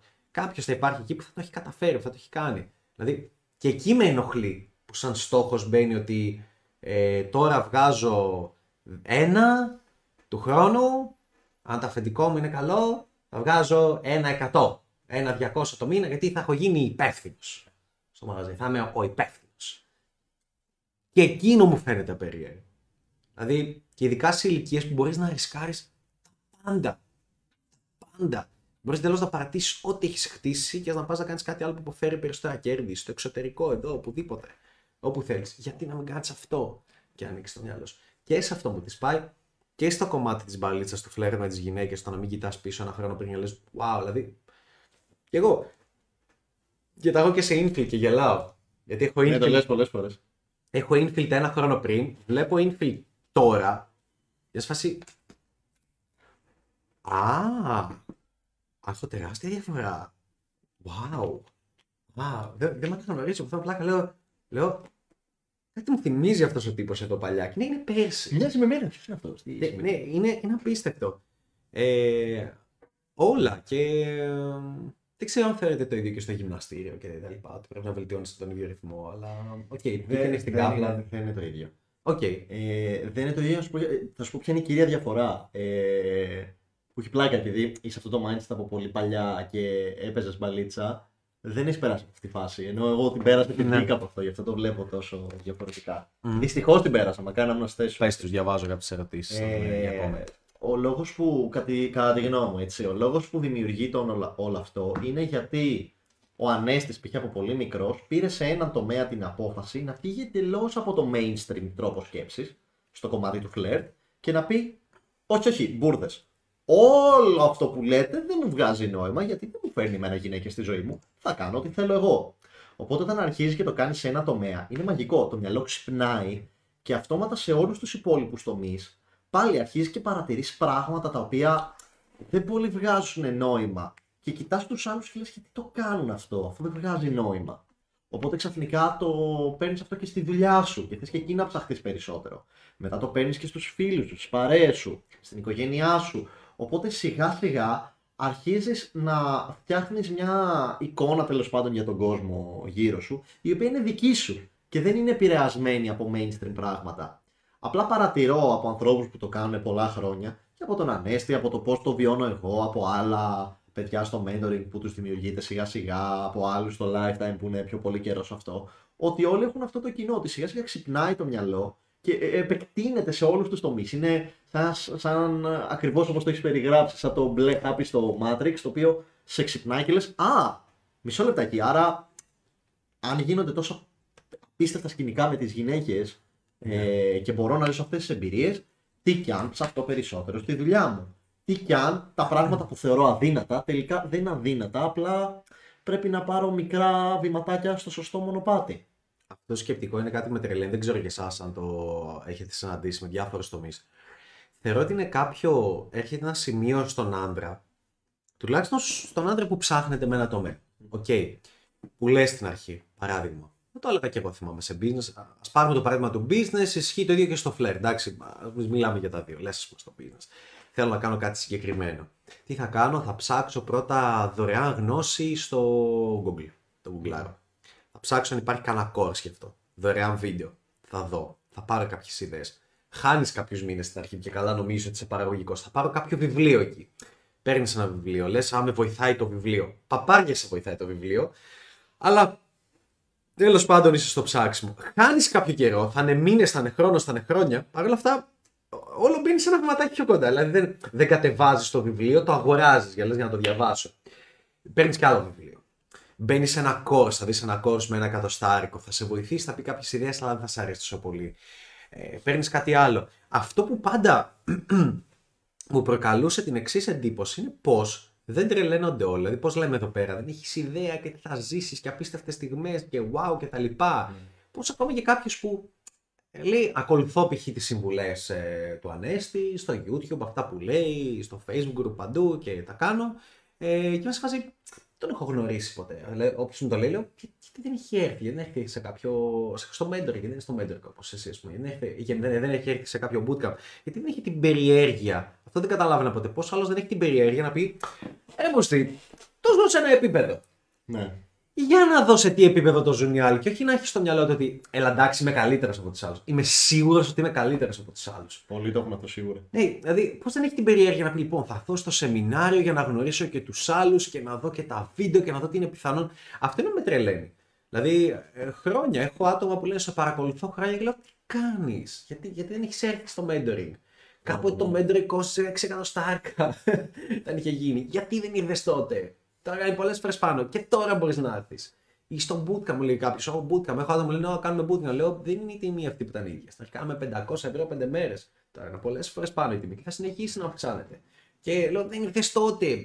Τώρα, ας πούμε, κάποιοι, κάποιοι το κάνουν. Κάποιοι έρχονται μετά. Αλλά σε φάση πότε θα το πάρεις απόφαση; Δεν θες να δεις τι άλλο είναι εφικτό, τι άλλο είναι δυνατό. Στο... Και είναι, είναι πολύ ενδιαφέρον. Δηλαδή, σαν να έχεις συνεργείο αυτοκινήτων και να είναι ένα μικρό συνεργείο αυτοκινήτων που το άνοιξες πρόσφατα και να έχεις τη δυνατότητα να πας σε ένα τεράστιο συνεργείο αυτοκινήτων, αλυσίδα μεγάλη, στην οποία να τα σκάσεις, αλλά να δουλέψεις εκεί και να μάθεις όλες τις ιδέες και τις γνώσεις και να δεις τι είναι εφικτό και να πεις Δεν το κάνω, δεν μου βγάζει κανένα νόημα, θα το κάνω μόνος μου. Ε, εκεί είναι πολύ περίεργο και δεν καταλαβαίνω πώς. Έχει να κάνει συνήθως με το ego ότι εγώ τα ξέρω και εκεί είναι που μου αρέσει η κατάσταση με την, ε, με την παλίτσα που βοηθάει και σε άλλα πράγματα. Γιατί όλοι μου οι μαθητές όλοι μου αυτές που έχουν έρθει στο mentoring, όλοι μου αυτές που έχουν σε οποιαδήποτε προγράμματα μου, ε, συνέχεια μου λένε Α, πήρα και business coach. Α, έκανα αυτή την ε, δουλειά και πήρα και πλήρωσα και εκεί κάποιον για να μου το μάθει. Γιατί είδα ότι αφού γίνεται, αφού εδώ είμαι, αφού εδώ νομίζω ότι τα ξέρω και δεν τα ήξερα και πόσα πολλά μπορώ να μάθω στο flair, κοίτα να δεις πόσα μπορούν να γίνουν στο business, κοίτα πόσα μπορούν να γίνουν στο fitness, στο οτιδήποτε. Και νομίζω και σε σένα σου είχε γίνει. Ε, Έκανα κάθε μέρα μου γιατί σε κάθε call που μπαίνω. Και, και σε άλλους ανθρώπους επίσης. Είχε γίνει ότι mm. είχαν εσύ ήσουν από αυτούς που είχες χάσει πολλά λεφτά στο business γιατί δεν είχες coaches. Ναι, και είχε μπει στην ιδέα ότι θέλω καθοδήγηση. Τι στον Μπούτσο κάνω, αυτό δεν το κάνω μόνος μου. Πήρες την καθοδήγηση από να το είδες στον πάτο και κατευθείαν είπες λοιπόν. Θέλω εκεί στο business coach, πάμε κατευθείαν. Mm. Δηλαδή μου είναι πολύ ενδιαφέρον αυτό γιατί είναι, είναι, είναι εντελώς αυτή η φιλοσοφία ότι δυστυχώς ή ευτυχώς η γνώση μεταδίδεται με αυτόν τον τρόπο και θα συνεχίσει να μεταδίδεται και τα επόμενα χρόνια. Από, από, από εδώ και πέρα πάντα έτσι θα είναι. Δεν θα είναι δυστυχώς ή ευτυχώς. Ε, τα πανεπιστήμια έχουν τελειώσει πέρα από κάποιους συγκεκριμένους τομείς που ακόμα κρατάνε το κύρος και πρέπει να υπάρχουν. Αλλά ε, με κάτι που δεν είναι του στυλ ε, ιατρική. Που, βασικά και εκεί αυτό κάνεις. Και εκεί έχεις τον. Ε, θέλω να φέρω το παράδειγμα ότι είναι σαν πως είναι ο Jedi με τον Padawan και μετά είναι ο άλλος ο Master και άλλος ο Master. Ο κάθε Master έχει ένα προηγούμενο Master. Ναι. Ε, και στην ιατρική το ίδιο γίνεται. Ακολουθείς κάποιον άνθρωπο, σε μαθαίνει χρόνια, κάνεις την ειδικότητά σου, αυτός ακολουθεί κάποιον άλλον και κάποιον άλλον. Αυτοί που πάνε Εντάξει, η διαφορά Αυτό είναι. περίπου. Α, αλλά θέλω να Ναι. πω ότι στο κομμάτι του, του φλερτ είναι πολύ σημαντικό να έχεις κάποιον ο οποίος είναι πιο πάνω από σένα. Και αυτός να έχει κάποιον άλλο, και κάποιον άλλο και κάποιον άλλο. Και, και να παίρνεις αυτή τη γνώση και την καθοδήγηση. Ουσιαστικά σε παίρνει από το χέρι και σου λέει: Λοιπόν, κάνε αυτό. Μμ. Και εσύ αφιλτράριστα δεν πρέπει να πεις όπως έλεγε στην αρχή. «Ε, γιατί να το κάνω. Σου λέει κάντο και θα δεις. Το κάνεις. Μετά αυτός που σου έδωσε την αντίστοιχη συμβουλή, π.χ. ε, είναι πιο εύκολο να το πούμε στο business κομμάτι. Έστω ότι έχεις κάποιον. Ε, δεν ξέρω αν σας αρέσουν όλα αυτά που λέμε, κάντε ένα fire emoji γιατί πολλές φορές ξεφεύγουμε λίγο. Τώρα θα συνεχίσουμε για κάνα πεντάλεπτο, δεκάλεπτο ακόμα και θα το κλείσουμε. Οπότε κάντε ένα fire emoji να δω ότι είναι valuable όλα αυτά και σας αρέσουν. Δίνουν αξία. Ε, το Ε, παράδειγμα. Μου έγινε, μου έγινε α, πρόσφατα ακριβώς αυτό που λες. μετά. Θα, θα σου πω, το παράδειγμα είναι το εξής. Π.χ. Ε, πώς, γίνεται, πώς είναι πολύ εύκολα κατανοητό με το κομμάτι του business. Έστω ότι εσύ κάνεις κάτι και βγάζεις 50 ευρώ το μήνα από κάτι. Κάποιος κάνει κάτι το ίδιο πράγμα με σένα ή, ή αντίστοιχο πράγμα και μπορεί και βγάζεις 1000 ευρώ το μήνα. Κάποιος κάνει αντίστοιχο και βγάζει 10.000 ευρώ το μήνα. Κάποιος 100.000, κάποιος 1 εκατομμύριο, κάποιος 10 εκατομμύρια, 100 εκατομμύρια, ε, ε, ένα δις κτλ. On and on and on and on. Εντάξει. Ποια, τι είναι το πιο λογικό; Αυτός σου βγάζει 50 να πάει σε αυτόν που βγάζει 1000.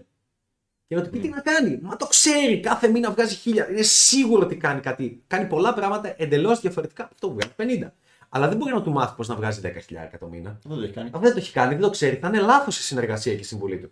Παρ' όλα αυτά, αυτός που ο- ουσιαστικά ο 50 ευρώ το μήνα κάθεται και κρατάει σημειώσεις στο 1000 ευρώ το μήνα. Ο 1000 ευρώ το μήνα είναι επιτακτικός και λέει τι να κάνει ο 50 ευρώ το μήνα και κάθεται και κρατάει σημειώσεις στο 10.000 ευρώ το μήνα. Ο 10.000 κρατάει σημειώσεις και λέει πες μου τι πρέπει να κάνω στον 100.000 ευρώ το μήνα και 100.000 ευρώ το μήνα στο 1 μίλιο και όταν καθεξή. Και αυτό είναι, είναι πάρα πολύ ωραίο γιατί χτίζει μια σχέση ε, Jedi Padawan, ότι είναι από πάνω, ότι είναι καλύτερος σε ένα τομέα και τον ακούω και είναι τέλειο γιατί σε επιταχύνει πάρα πολύ και σου περνάει το mindset ότι στον πάτο μου, στον πάτο μου, στον πάτο μου, στον πάτο μου, στον πάτο μου, στον πάτο μου, στον πάτο μου, πόσο νομίζεις ότι τα ξέρεις όλα και δεν έχεις την παραμικρή ιδέα, την παραμικρή πραγματική αυτή ιδέα και πόσο ανοίγει ο κόσμος και πόσο εν τέλει καταλαβαίνεις ότι όλοι αυτοί οι άνθρωποι που είναι πιο μπροστά, που συνεχίζουν να βελτιώνονται, που, που, με, που μετά τα 25 τους ή μετά τα 30 τους δεν σκέφτονται από 1000 να πάω στα 1100, Καταλαβαίνεις γιατί βρίσκονται εκεί που βρίσκονται, γιατί βελτιώνονται, γιατί βλέπεις κάποιον μετά από ένα χρόνο, μετά από δύο χρόνια, τρία χρόνια και ανεβαίνει πάρα πολύ. Γιατί όσοι έχουν ρισκάρει και έχουν πάρει αντίστοιχα μέντορες και coaches στον τομέα που θέλουν να βελτιωθούν και δεν κάθονται να πούνε θα το κάνω μόνος μου, το έχω μόνος μου. Ναι, ξέρω, είναι κλεισέ, ακούγεται γιατί είναι selling point, πουλάει, αλλά είναι και η αλήθεια. Εντάξει, και επειδή το ακολουθάω στη ζωή μου πάρα πολύ και όχι, δεν το ακολουθάω ε, κοροϊδευτικά να λέω Πήγα στον Jordan Peterson, επενδύω στη ζωή μου. Όχι, επενδύω χιλιάδες φορές πολύ περισσότερα χρήματα από να πάω απλά σε ένα event το οποίο θα γίνει. Καμώ την τρέλα μου, δεν είναι αυτό το πράγμα. Πρέπει να έχεις έναν άνθρωπο στον τομέα που θέλεις, να πει λες τι κάνω μετά. Και, και να σημειώνεις. Π.χ. έχεις ανοίξει ένα μαγαζάκι, μια καφετέρια. Πρέπει να έχεις δουλέψει σε κάποιον άλλο σε καφετέρια για να δεις από πού σε κλέβουν, από πού χάνεις, τι πρέπει να προσέξεις, ποια είναι τα λάθη. Και μη σου πω να, να χρυσοπληρώνεις, θες να κάνεις franchise. Πρέπει να πληρώσεις κάποιον που έχει κάνει αντίστοιχο franchise να σου μάθει το πώς, όσα και αν σου ζητήσει. Αξίζει πάρα πολύ αυτή η γνώση. Ναι. Και να σου λέει, όχι αυτό το λάπτοπ, είναι για τον μπούτσο, θα σου χαλάσεις ένα χρόνο. Ξέρω, δεν ξέρω τι σου λένε, όχι εκείνη την, τις, τις προμήθειες, όχι εκείνο το κασέρι, όχι εκείνο το τέτοιο, εκείνο το ζαμπόν, όχι εκείνη τη μηχανή. Και θα σου γλιτώσει τόσα λάθη και θα στο στήσει. Και το αστείο είναι ότι θα σε καθοδηγεί και θα σε φέρνει στο σωστό δρόμο. Ε, δηλαδή, θα, στο business θα λες «Α, χρειάζεται να κάνω βίντεο στο Instagram και να κάνω ένα μεγάλο brand». Θα σου πει «Όχι, ηλίθιε, τι κι αν βλέπεις πώς πηγαίνουν τα leads σου, ας πούμε, τι κι αν, τι, τι κι αν μάθεις να κάνεις καλές πωλήσεις, τι κι αν αγοράσεις κάνα που κάμισο και δεν εμφανίζεσαι με την λαδωμένη μπλούζα του». Δηλαδή, όλα αυτά έχουν τόσο πολύ βάλει, τόσο μεγάλη αξία. Εγώ έχω, έχω, έχω πουληθεί τόσο άσχημα σε αυτό που. Το, το λέω εδώ, το λέω εδώ ξεκάθαρα. Το λέω εδώ ξεκάθαρα. Θα δείτε ότι ε, μελλοντικά ο fitness coach ο οποίος θα με κλείσει, θα με κάνει close, το λέω εδώ πέρα. Μπο- θα μπορεί να με κάνει και πολλά. Δηλαδή θα μπορούσε άνετα αυτή τη στιγμή να με κάνει κάποιος fitness coach close για 10.000 ευρώ το χρόνο. άνετα, πατώντας μου το συγκεκριμένο pain point, pain point το οποίο θα μπορούσε να με ψήσει, το οποίο είναι το εξής. Να με πουλήσει στο γεγονός, και θα μου κάνει και καλό, γιατί θα είχα και το σώμα κτλ. Να με πουλήσει στο γεγονός ότι πόσα λεφτά χάνω κάθε χρόνο, επειδή δεν έχω γυμνασμένο σώμα και επειδή οι άντρε γενικότερα αποπνέουν, ε, ε, δίνουν περισσότερο σεβασμό στους γυμνασμένους άντρε. Το οποίο δεν βγάζει νόημα, αλλά το κάνουν. Ναι. Δηλαδή, αν έβγαινα να μου έλεγε Παίχτη, άμα έβγαινες πιο γυμνασμένος στα βίντεο και με το στήθος εδώ και τα κολλητά φανελάκια και λέγεις συμβουλέ για φλερτ, τότε θα είχες τόσο αύξηση στις ε, πωλήσεις σου και στα closes σου. Άρα θα με έκανες απόσβεση μέσα σε μισό μήνα. Δεν σε δω τα case studies που Δεν έχω. δεν σε δω, δεν σε δω ένας ο άλλος, δεν σε δω αυξήσεις. Και έλα δούλεψε μαζί μου και άμα δεν γίνει και θα δεις πόσο διαφορά θα έχει. Εκεί είναι το pain point για να με κλείσει εμένα κάποιος για 10, για 20, για, για αργότερα να σου πω, για 50.000 ευρώ το χρόνο. Και να, να, να με ψήσει να γυμναστώ και να γίνω κτίνος. Να με πείσεις σε αυτό το κομμάτι. Γιατί για τι γκόμενε δεν μπορεί να με ψήσει. Αυτό ξέρω ότι δεν παίζει ρόλο. Για, το, για την υγεία μου και το λιγότερο γυμναστήριο. Δηλαδή Ναι. είναι πάρα πολύ σημαντικό. Πρέπει να βρεις ακριβώς τι θέλει ο άλλος και πόσο σημασία έχει. Γιατί ο ένας μαθαίνει από τον άλλον. Είναι, είναι μονόδρομος. Είναι εντελώς hack και μονόδρομος σε αυτό το κομμάτι για τη ζωή. Θέλω αυτό πάρα πολύ να σου μεταφέρω. Έτσι μου βγήκε αυτή τη στιγμή μέσα από αυτό το βίντεο. Θέλω πάρα πολύ να το πω ότι ε, οτιδήποτε και αν θέλεις να πετύχεις στη ζωή σου, βρες άλλους ανθρώπους που το έχουν πετύχει. Ακολούθα τους. Μπορεί να μην σου βγει μπορεί να μην είναι τόσο καλή και να μην έχετε καλή σύνδεση και να μην σε βοηθήσουν. Ναι, παρόλα αυτά και πάλι θα είσαι ένα βήμα πιο κοντά προς την αλήθεια. Θα βρει κάποιον άλλον. Θα γνωρίσεις κάποιον, απλά έρχεται οργανικά. Ναι, Πάντα. έρχεται. Δηλαδή, μπορεί να έρθει κάποιος σε μένα για το φλερ και να πει: Ο Νέη Μαλάκας είναι, δεν με βοήθησε. Τέλεια, έχεις μάθει για μένα κτλ. Και, και μπορεί να πας σε κάποιον άλλον, στο εξωτερικό, στην Ελλάδα, οτιδήποτε, που να συνδέεσαι. Ε, γιατί όχι, μπορεί να, να έρθεις σε μένα και πεις: Wow, τι απίστευτο είναι όλο αυτό, πώς αλλάζει και να, να κάνεις αντίστοιχα πράγματα και ενέργεια στη ζωή σου για μετά και σε άλλους τομείς. Ε, αυτό είναι πολύ ενδιαφέρον και είναι απλά η απορία μου που είχα πάντα ότι γιατί ο κόσμος δεν το, δεν το κάνει. Και νομίζω ότι η απάντηση σε αυτό είναι ότι δεν το έχει δει ποτέ. Ναι. Δεν γίνεται, σου περνάει από το μυαλό. Ναι. Δεν μπορείς να σου περάσεις. Ε, σε μένα δηλαδή δεν είχε περάσει τόσα χρόνια από το μυαλό. Ήξερα ότι πρέπει να έρθω πιο κοντά σε Μμμ. ανθρώπους που έχουν πετύχει τους στόχους που θέλω, Μμμ. αλλά είχα δύο προβλήματα. Πρώτον, δεν ήξερα τι στόχο έχω. Μμμ. Δεν είναι εύκολο γιατί πήγαινα με τους mainstream ρυθμούς. Οπότε έλεγα, ε, οκ, να βγάλω περισσότερα λεφτά. Χαίρομαι πολύ, αλλά δεν με ενέπνε, δεν είχα τι να τα κάνω. Δεν, δεν, είχα, δεν ήξερα για μπαλίτσα, δεν ήξερα για τίποτα. Δεν ήξερα ότι υπάρχει λύση για την ερωτική ζωή. Ήμουνα σε μια μακροχρόνια σχέση η οποία ήταν οκ, αλλά ήταν απλά οκ, δεν ήταν ακριβώς αυτά που ήθελα. Ε, μπορούσα να σου, άμα σου έλεγα, η αλήθεια είναι ότι αν μπαίναμε σε κλήση τη μέρα που, είχες, που έβλεπες τα βίντεο μου ή που είχες κάνει αίτηση και σου λέει Λοιπόν, η ζωή σου θα είναι έτσι μετά από ένα χρόνο. Θα έλεγες Φύγε από εδώ, ρε, σε κάνω καταγγελία. Ξέρω εγώ, παλιός σκάμερ, παλιό περίεργο. Δεν θα το πίστευα. Αν το λέγεις έτσι, δεν θα το πίστευα. Όχι. Ναι. Σε καμία περίπτωση. Αλλά αν έβλεπα βίντεο σου όταν ήμουν 20, όταν ήμουν 22, εγώ σου λέω, που ήμουν και δύο χρόνια σε σχέση, θα χώριζα και θα έμπαινα. 100% και το ξέρω γιατί είχα αυτούς τους προβληματισμούς. Απλά ποτέ δεν ξέρω. ε, ε, ε, Ήμουν τόσο απορροφημένος με άλλα πράγματα που ποτέ δεν σκέφτηκα. Για μισό λεπτάκι, υπάρχει κάποιο course. ναι, ναι, ναι, ναι, ναι. Σε όλα αυτά δεν, δεν το σκέφτηκα. Δηλαδή, ό,τι γνώση έχω πάρει πάνω στον προγραμματισμό, πάνω στο, πάνω στο επάγγελμά μου, είμαι εντελώς ηλίθιος. Το έκανα πρακτικά μόνος μου, από το μηδέν. Το οποίο, ναι, σίγουρα μου έδωσε ένα ε, πολύ ωραίο skill στη δουλειά μου να μπορώ να πιαστώ από οποιοδήποτε κομμάτι τεχνολογίας και να το μάθω από την αρχή. Ναι, παρ' όλα αυτά, αν από την αρχή είχα coaches, δηλαδή αν ήμουνα τώρα 20, έβλεπα αυτό το live class και άκουγα να λες αυτά τα πράγματα, θα έλεγα μετά. Για μισό λεπτάκι. Ωραία, πες άστο το φλερτ. Ε, για τη δουλειά πρώτα απ' όλα. Μήπως αντί να Πώς να φτιάξουμε πάω. για τη δουλειά. Ναι, μήπως αντί να γίνω freelancer μόνος μου από το μηδέν και τα κάνω όλα τα λάθη. Να το κάποιος το διδάσκω πώς γίνεσαι, ας πούμε. Ναι, ναι. ναι. Ναι, πολύ ενδιαφέρον. Δηλαδή τώρα που έχω μπει ας πούμε, και στο άλλο το mentoring για τη δουλειά, είναι για στον πάτο μου, στον πάτο μου, στον πάτο μου, στον πάτο μου, στον πάτο μου, συνέχεια. Όλα. Και γελάμε τώρα, είμαστε με τον Δημήτρη πολλές φορές επειδή έχει έρθει μένουμε και κοντά σε αυτό το κομμάτι, έχουμε πολύ συχνή επαφή. Ε, είναι το αστείο ότι όταν πέφτει το. Έχουμε κάποιες business κλήσεις που καθόμαστε, κοιτάμε ε, τους, ο καθένας το δικό του τέλος πάντων mentor και σημειώνει κτλ. Λέμε λοιπόν, σήμερα είχα τέσσερα στον πάτο μου. Σήμερα είχα δύο στον πάτο μου. Το στον πάτο μου είναι αυτό που το μυαλό σου λέει, το DNA σου λέει Ε, όχι, δεν είναι έτσι, το ξέρεις, δεν χρειάζεται. Μάλλον δεν χρειάζεται να το κάνεις εσύ αυτό γιατί είσαι πολύ γαμάτος. Και λες, α, α μμ, χρειαζότανε. Στον πάτο μου. Στον και αυτό, πάτο μου. Στον πάτο μου. Στον πάτο μου. Και είναι τόσο συνειδητό και έχει πάρα πολύ πλάκα. Ε, αυτό, και- αυτό που έχω καταλάβει και επειδή έχω πάρα πολύ κόσμο που εντάξει είναι η αλήθεια είναι όπως και οι γυναίκες. Άλλες γυναίκες θέλουν λίγο χρόνο, περισσότερο καιρό. Άλλοι θέλουν να σε μάθει περισσότερο καιρό μέχρι να πιστεί να κάνει έρωτα μαζί σου. Ε, ο καθένας θέλει το χρόνο του. Το ίδιο είναι και στο κομμάτι του μέντορα με το μαθητή. Δηλαδή, ε, χαίρομαι και, που, και με τη ζωή που κάνω. Δηλαδή, χαίρομαι πάρα πολύ που καταρχάς θα ιδίαζα η ζωή μου να ήταν απλά είμαι μέσα, έχω σταματήσει την παλίτσα, δεν έχω εγώ μέντορες και coaches, δεν αυξάνομαι, δεν εμπνέομαι γιατί θα ήταν ψεύτικο.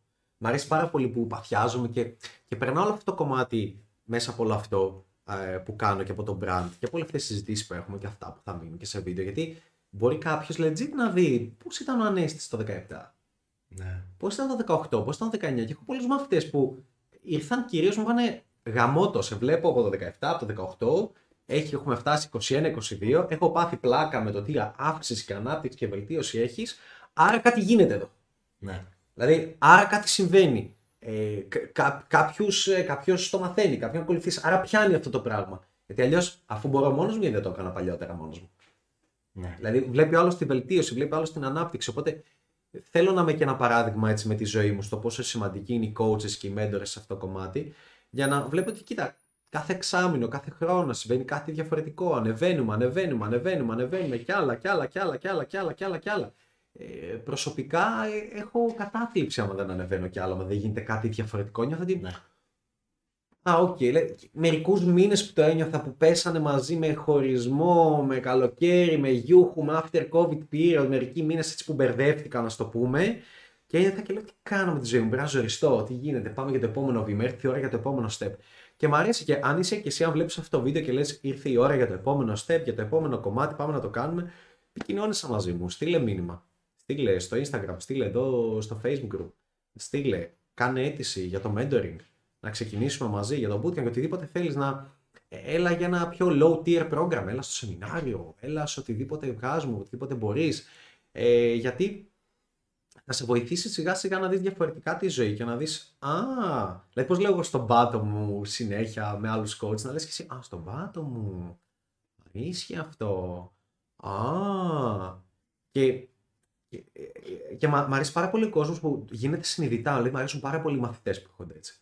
Δεν, κατα- καταρχάς, δεν θέλω να έχω καμία σχέση με ανθρώπους και μαθητές οι οποίοι ε, δεν τους δέχομαι εγώ σαν μαθητές. Και ευτυχώς υπάρχει το οικονομικό, Να μπορείς να πεις όχι, ναι. το, το οικονομικό φίλτρο το οποίο διώχνει και αυτόν τον κόσμο. Δηλαδή, με εκνευρίζει πάρα πολύ όταν έχετε κόσμος και λέει ε, ε, για βοηθάς μόνο αυτούς που θέλουν να δώσουν λεφτά και όχι αυτούς το κάνουν τζάμπα. Και είμαι σε φάση.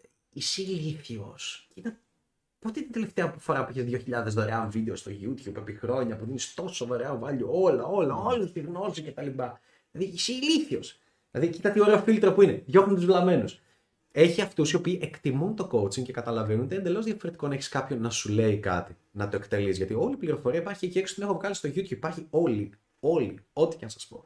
Και ειδικά αν έρθεις και σε σεμινάρια μου και σε hot που δείχνω και infield, υπάρχει και το υπόλοιπο κομμάτι. ε, Λέει that's it. Δε, ε, μ' αρέσουν αυτοί που αντιλαμβάνονται τη μαγεία και την ομορφιά του coaching και μ' αρέσει αυτός που έρχεται. Και έρχεται συνειδητοποιημένος. Ε, Τελευταίος, πιο πρόσφατος μαθητής στο mentoring και στο bootcamp που μου ήρθε συνειδητοποιημένος ήταν ένα παιδί 18 χρονών από Αλβανία, ε, ο οποίος το είχε, με παρακολούθησε από τα 14-15, το είχε όνειρο να, να μπει στο mentoring, να το κάνει, να τον νικήσει, αυτό να είναι παθιασμένος, δούλεψε τη σεζόν, έβγαλε τα χρήματα τα οποία χρειαζόταν και είναι δίπλα μου και είναι σε όλα. Και αυτό μου αρέσει πάρα πολύ γιατί ξέρεις πόσο με γεμίζει μέσα μου σαν coach. Γιατί όταν ξεκινάς κάτι στο business aspect τέλος πάντων, πάντα σκέφτεσαι ρε, μήπως είμαι ακριβώς. Πάντα παίζει αυτό. Μήπως πρέπει να είμαι ευθυνό, γιατί θα έχω πιο πολλούς. Ναι. Μήπως αν το κάνω 50 ευρώ θα έχω χιλιά άτομα. Μήπως θα το κάνω. Μπαίνουν αυτές οι ιδέες, το οποίο δεν ισχύει καθόλου. Απλά πρέπει να τα ανακαλύψεις με την πορεία. Δηλαδή, οι χαμηλές τιμές μόνο προβλήματα φέρνουν και δεν φέρνουν και αποτελέσματα. Θα φέρνουν ανθρώπου που θα λένε Θέλω refund και δεν θα βγαίνουν κιόλας, δεν θα λαμβάνουν δράση. Το έκανα, το τέσταρα με ένα, μπαλτσα- με ένα university που είχα με 10 ευρώ το μήνα και το μπούτσα τελείως. Ε, Κανείς δεν λάβανε δράση, ήταν απίστευτα. Ε, δεν κατά. δώσε, ναι. Και, Δεν προ... φοβόταν. και μόνο προβλήματα δημιουργόντουσαν. Ναι. Και μου αρέσει πάρα πολύ ε, το coaching σε ανθρώπους, να, να, να coachάρω άνδρες οι οποίοι εκτιμούν αυτό που γίνεται, εκτιμούν το feedback που παίρνουν, το έχουν παλέψει, το έχουν μοχθήσει, ε, είναι συνειδητοποιημένοι, έρχονται και λένε λοιπόν, πες μου τι να κάνω, θέλω να το εκτελέσω, θέλω να λάβω δράση Και βασικά και αν δεν πιάσει, θέλω να σου πω στον πάτος σου. Πανέστη, είσαι λάθος. Δεν έπιασε. Και να σου πω, ωραία, τι έγινε, για να το δούμε, για να το, για να το αλλάξουμε, για να το βελτιώσουμε και να το δούμε μαζί. Τους γουστάρω όσο τίποτε άλλο. Και στο είχα πει και σε ένα προσωπικά τώρα το λέω και live ότι έχω γίνει πολύ, φιλτράρω πολύ περισσότερο τον κόσμο ο οποίος έρχεται ε, δίπλα μου και κοντά μου και στα προγράμματά μου και έχω αποκτήσει άλλη έννοια, άλλο abundance και με άλλα project που κάνω με άλλες δουλειές, μου έχουν δημιουργήσει το να μην εξαρτάμαι αυτή τη δουλειά για να ζήσω, να μην χρειάζομαι αυτό το κομμάτι για να ζήσω, να, να έχω και άλλα, και άλλα πράγματα τα οποία με ηρεμούν, με χαλαρώνουν και μου, μου δημιουργούν την άνεση και καθώς μεγαλώνω και αυξάνω, να έχω ακόμα περισσότερα φίλτρα. Ότι κάτι δεν γουστάρω να εργαστώ μαζί σου. I don't care. Α, οκ, εντάξει, δεν μου αρέσει το mindset σου, δεν μου αρέσει αυτό το κομμάτι. Και είναι το ωραίο ότι φέρνει η κοινότητα που δημιουργείται μέσα στο mentor και είναι μαγική. Ναι. Που το έχεις ξαναπεί κι εσύ. σω αν θες να πεις έτσι 5-10 λεπτά κάτι και να, να, να, να το κλείσουμε. Ε, ε, σε όλα θα μπορούσα να απαντήσω, αλλά θέλεις να σταθώ λιγάκι στην κοινότητα μέσα στο mentoring, γιατί πιστεύω ότι είναι σημαντικό. Σε ό,τι θέλεις να που είπαμε, ότι, ό,τι θες να θες στην κοινότητα, στάσου στην κοινότητα. Δεν έχω, δεν έχω θέμα. Ε, εγώ το βλέπω όλο αυτό και γελάω, γιατί έχει πει by the way, σε όλε διακόψει ο Κωνσταντίνο έχει γράψει Δίκο από μαγείρευτα με το σώμα. Μετά θα έλεγαν οι άντρες ότι απετυχημένος με τις γυναίκες επειδή έχει σώμα. Ναι, προφανώς, το ξέρω. Αυτό θα λέγανε, οι άντρες έτσι αλλιώς με δικαιολογίες, οπότε. Ναι, ναι, ναι. Ε, θα, θα, θα, το κάνω, θα γίνει, σίγουρα θα γίνει μετά από χρόνια. Σίγουρα θα πουληθώ σε κάποιον fitness coach με αυτόν τον τρόπο. Θα πω μεγάλο παραπάνω λεφτά, μου πει ναι. ή θα με ψήσει αυτός, ας πούμε, θα με καταλάβει. Ε, θα γίνει σίγουρα όταν το γυμναστήριο γίνει ένας δεύτερος στόχος, όταν θα πάει πιο κοντά. Θα σου πω θα γίνει, θα σου πω από τώρα θα γίνει. Ναι, όταν, όταν θα έχω κι εγώ ε, περισσότερα χρήματα και θα θέλω εγώ να βρω fitness coach, θα βρω έναν και πρώτο θα το κάνω είναι. Κοίτα, έχω ένα φίλο, τον οποίο για να τον ψήσεις πρέπει να γίνει έτσι. Άκου τι θα κάνεις. Στείλ το εσύ μήνυμα, κλείσε αυτό και θα έρθει μετά να κλείσω κι εγώ. Και θα το, θα το στήσω έτσι, για να το πω κάτι.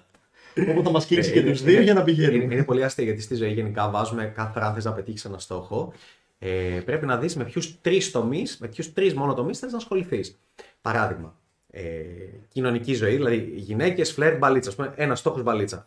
Ο πρώτος στόχος. Δεύτερος, δουλειά, business. Αυτοί μπορούν να εναλλάσσονται. Δηλαδή, για κάποια χρόνια, αν θες να γίνεις καλύτερος στο φλερ, μετά βάζεις λίγο ένα, μια, κατεβάζεις μια ταχύτητα, θες να ανεβείς στο κομμάτι του business. Αλλά είναι αυτοί οι δύο, δεν υπάρχει ο τρίτος, πάντα θα μπαίνει σε Όποτε είναι. όποτε είναι. Ναι. Πρέπει αναγκαστικά για να βελτιωθείς είτε να γίνει πρώτος είτε να γίνει δεύτερος. Οπότε αν έχεις γκόμενες και business, ουσιαστικά για μένα το γυμναστήριο να γίνει δεύτερο, γιατί πρώτο δεν υπάρχει περίπτωση να γίνει με τίποτα, θα πρέπει να έχω φτάσει στο κομμάτι του business να είμαι τόσο καλά και τόσο στέ και τόσο χαρούμενος με αυτό που επίσης να μου μεταφράσει κάποιος ότι το γυμναστήριο θα μου αυξήσει και το κομμάτι του business. Ναι. Δηλαδή να, να μου το συνδέσει και να μου πει Ανεστή, δεν είναι γυμναστήριο και business. Το γυμναστήριο είναι το business. Να, να, να, το μεταφέρω, να, να με πείσει για αυτό το κομμάτι, κατάλαβες. Είναι από ότι, κοίταξε, έχω φτάσει τις δουλειές που έχω, έχω κλείσει κάθε τρύπα που μπάζει, τα πάω πολύ καλά, γι' αυτό σου αυτό πάρει χρόνια. τα πάω πολύ καλά. Τρέχει, τρέχει ρολόι όλο αυτό ή έχω κι άλλους υπεύθυνους που ασχολούνται με αυτό το κομμάτι. Προλαβαίνω. Προλαβαίνω. Πάμε τώρα, πάμε τώρα να κλείσουμε και αυτό το aspect. Αυτό το κομμάτι θα φέρει τόσο αύξηση εδώ ε, εκείνη. Δεν ξέρω αν θα γίνει ποτέ. Ελπίζω ότι θα γίνει πριν τα 35 με αυτό το πράγμα. Ελπίζω.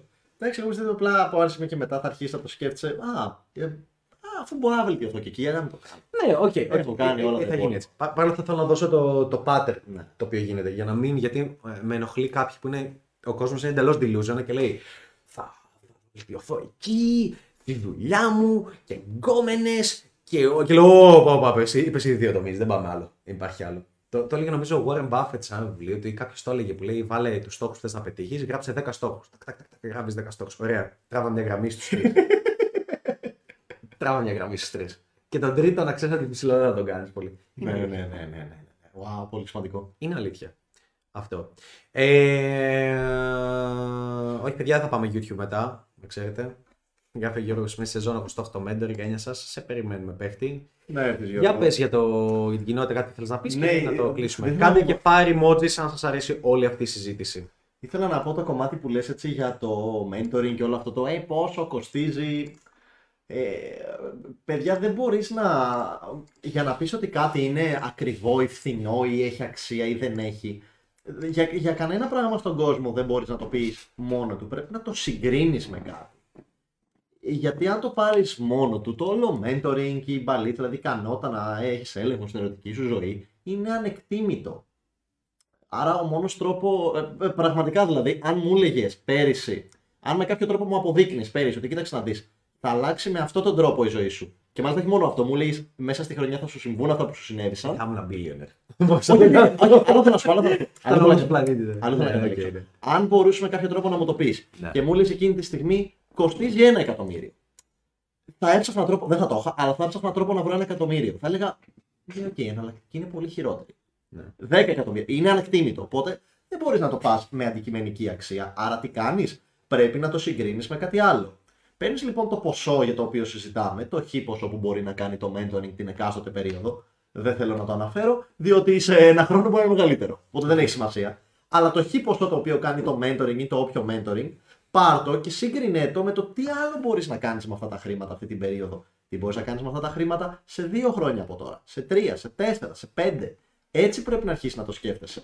Γιατί τώρα που θα στο βάλω με αριθμούς, μπορώ να σου, α, να σου αποδείξω με αριθμούς ότι η δωρεάν συμβουλή που έδωσε ο Ανέστης ακριβώς πόσο κοστίζει.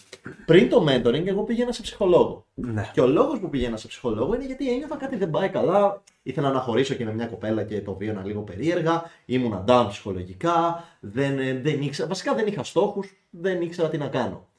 Η πρακτική συμβουλή που μου λύνει το πρόβλημα είναι Παίχτη, ρε, υπάρχουν τόσοι mentors που μπορούν να στα λύσουν τα προβλήματα. Μήπως να πάμε να το δούμε σε κάποιο μέντορα. Αυτή η συμβουλή, αν είχα ακούσει αυτό το live class, δεν θα χρειαζόταν καθόλου ψυχολόγος. Η γυναίκα με βοήθησε πάρα πολύ.